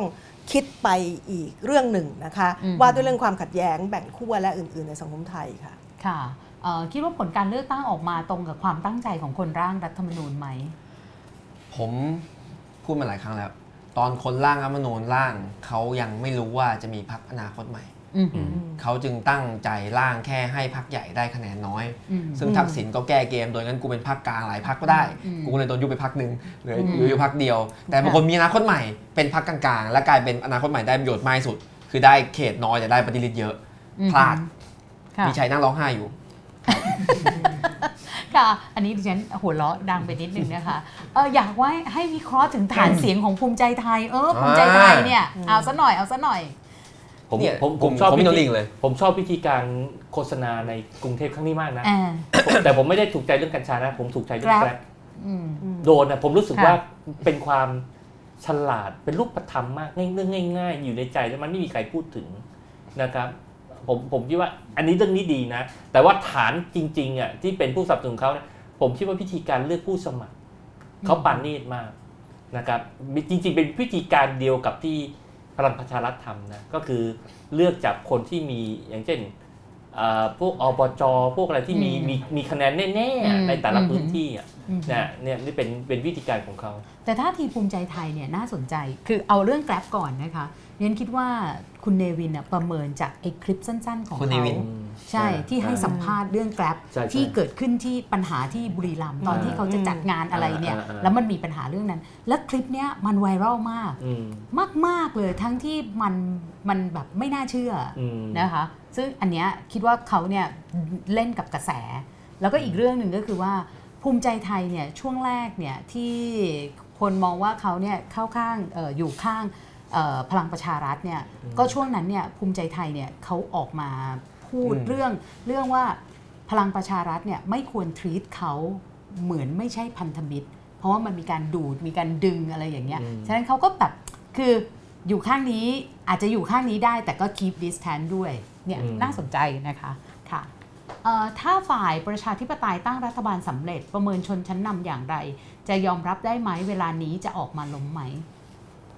คืออย่างที่เรียนไปนะคะ ถ้าดูจากคะแนนเสียงของทั้งสองฝั่งนะคะมันดูจะพอๆกันนะคะไม่หมายถึงว่าไม่ได้มีใครชนะเอาชนะอีกฝ่ายหนึ่งได้เนี่ยนะคะถ้าเป็นถ้าเป็นเช่นนั้นเนี่ยมันน่าจะหมายถึงเวลาที่ชนชั้นนำทั้งสองฝ่าย ผู้นำกันเมืองทั้งสองฝ่ายเนี่ยน่าจะลองพยายามหาทางออกจากความขัดแย้งนี้อีกทีไหม เพราะอืมคุณเอาชนะกันไม่ได้ค่ะอืมซึ่งเนี่ยมาถึงคำถามที่เราทิ้งค้างไว้ แล้วเราจะอยู่กันยังไงเดี๋ยว ต่อจากนี้ผมในผมอนาคตผมนะคะผมพยายามพูดถึงไอ้เรื่องค่ะฝ่ายประชาธิปไตยนิดนึงค่ะเวลาเราพูดถึงฝ่ายประชาธิปไตยนี่ไม่ใช่สสที่อยู่ในสภานะอ่าพรรคการเมืองจะต้องมีองค์ประกอบของมวลชนอยู่ คุณถึงเป็นโครงสร้างที่มันถึงจะสมบูรณ์ในระบบประชาธิปไตย ดังนั้นเนี่ยพรรคการเมืองที่อยู่ในฝ่ายประชาธิปไตยเนี่ยจะต้องบริหารมวลชน ลิงก์สิ่งนี้ไว้ให้ได้ แล้วเขาจะแข็งแรงมากเลย แล้วเป็นตุแล้วมวลชนกระแสกระแสมวลชนเท่านั้นนะของประชาชนเท่านั้นนะ มันคือตัวที่เปลี่ยนสิ่งที่ปันเป็นไปไม่ได้ให้เป็นไปได้ ถ้าถ้าสิ่งนี้เกิดขึ้นนะครับ เป็นเสียงมหาชนนะ สิ่งเนี้ยมันจะรองรับ การจัดตั้งรัฐบาล การแก้ไขรัฐธรรมนูญที่บอกอืมว่ามีสวนั่นแหละมันจะเปลี่ยนทุกทุกเงื่อนไขที่เป็นไปไม่ได้ครับอืมฮึนะคะแล้วจะตอบไหมคะว่า แล้วเราจะอยู่กันยังไง เพราะว่าเราเห็นว่าจากผลการเลือกตั้งครั้งเนี้ยมันสะท้อนอะไรหลายอย่าง ความเป็นขั้วเป็นข้าง อาจารย์บอกว่าคะแนนที่มันแบบแสดงว่ากลุ่มพลังอำนาจเนี้ยคือทั้งสองข้างมันไม่ได้ต่างกันเยอะมากกรณีประนอมจะเริ่มต้นจากอะไร คือถ้าถ้ากกตเปลี่ยนคะแนนดิฉันก็ผิดเลยนะ แต่ขณะนี้อาศัยจากฐานที่มีอยู่ค่ะแต่ทีนี้เราจะอยู่ร่วมกันยังไงเนี่ยดิฉันเคยนำเสนอไปไปเมื่อคอสชยึดอำนาจได้ไม่นานนะคะ ว่าจริง ๆ แล้วเนี่ยไหนๆก็จะต้องร่างรัฐธรรมนูญใหม่ณเวลานั้นนะอืมนะคะ ว่าเอ๊ะลองใช้ให้การกระบวนการทำรัฐธรรมนูญใหม่เนี่ยนะคะแทนที่จะเอานักกฎหมายมหาชน และบรรดาเทคโนแครตเข้ามาเป็นผู้ร่าง แล้วก็เป็นคนกำหนดว่าอะไรอะไรยังไงเนี่ยลองกลับทิศไหมนะคะให้ประชาชนเนี่ยนะคะซึ่งแบ่งข้างแบ่งขั้วคุยกันไม่ได้เนี่ยนะคะค่อยๆคุยกันไปนะคะในระดับต่างๆ แล้วดูว่าเราอยากจะอยู่ร่วมกันยังไงนะคะซึ่งมันก็จะออกมาเป็นเรื่องนั้นเรื่องนี้วิธีการแบบนั้นแบบนี้แล้วใช้นักกฎหมายมหาชนเป็นเพียงผู้ร่าง เป็นควาเป็มนปนักระสเทงคค์นิคอ่าใช่ ซึ่งประชาชนเรื่องนั้นเรื่องนี้คือในที่สุดคือคือคุณต้องคุยกันให้ได้แล้วใช้เวลานะคะ ก็มีคนบอกว่าที่ฉันหน่อมแนม เรื่องมันไม่ต้องใช้เวลานานมากคอสชอยู่มาแล้วกี่ปีคะพี่น้องนะคะ ก็ให้ฝากพิจารณานะคะ ว่ามันมันต้องหาที่ให้คุยกันอะอืมนะคะ ว่าจะอยู่ด้วยกันยังไง ไม่อย่างนั้นเราจะเจอการ crash อย่างเงี้ยอืมอยู่เป็นระยะระยะนะคะค่ะ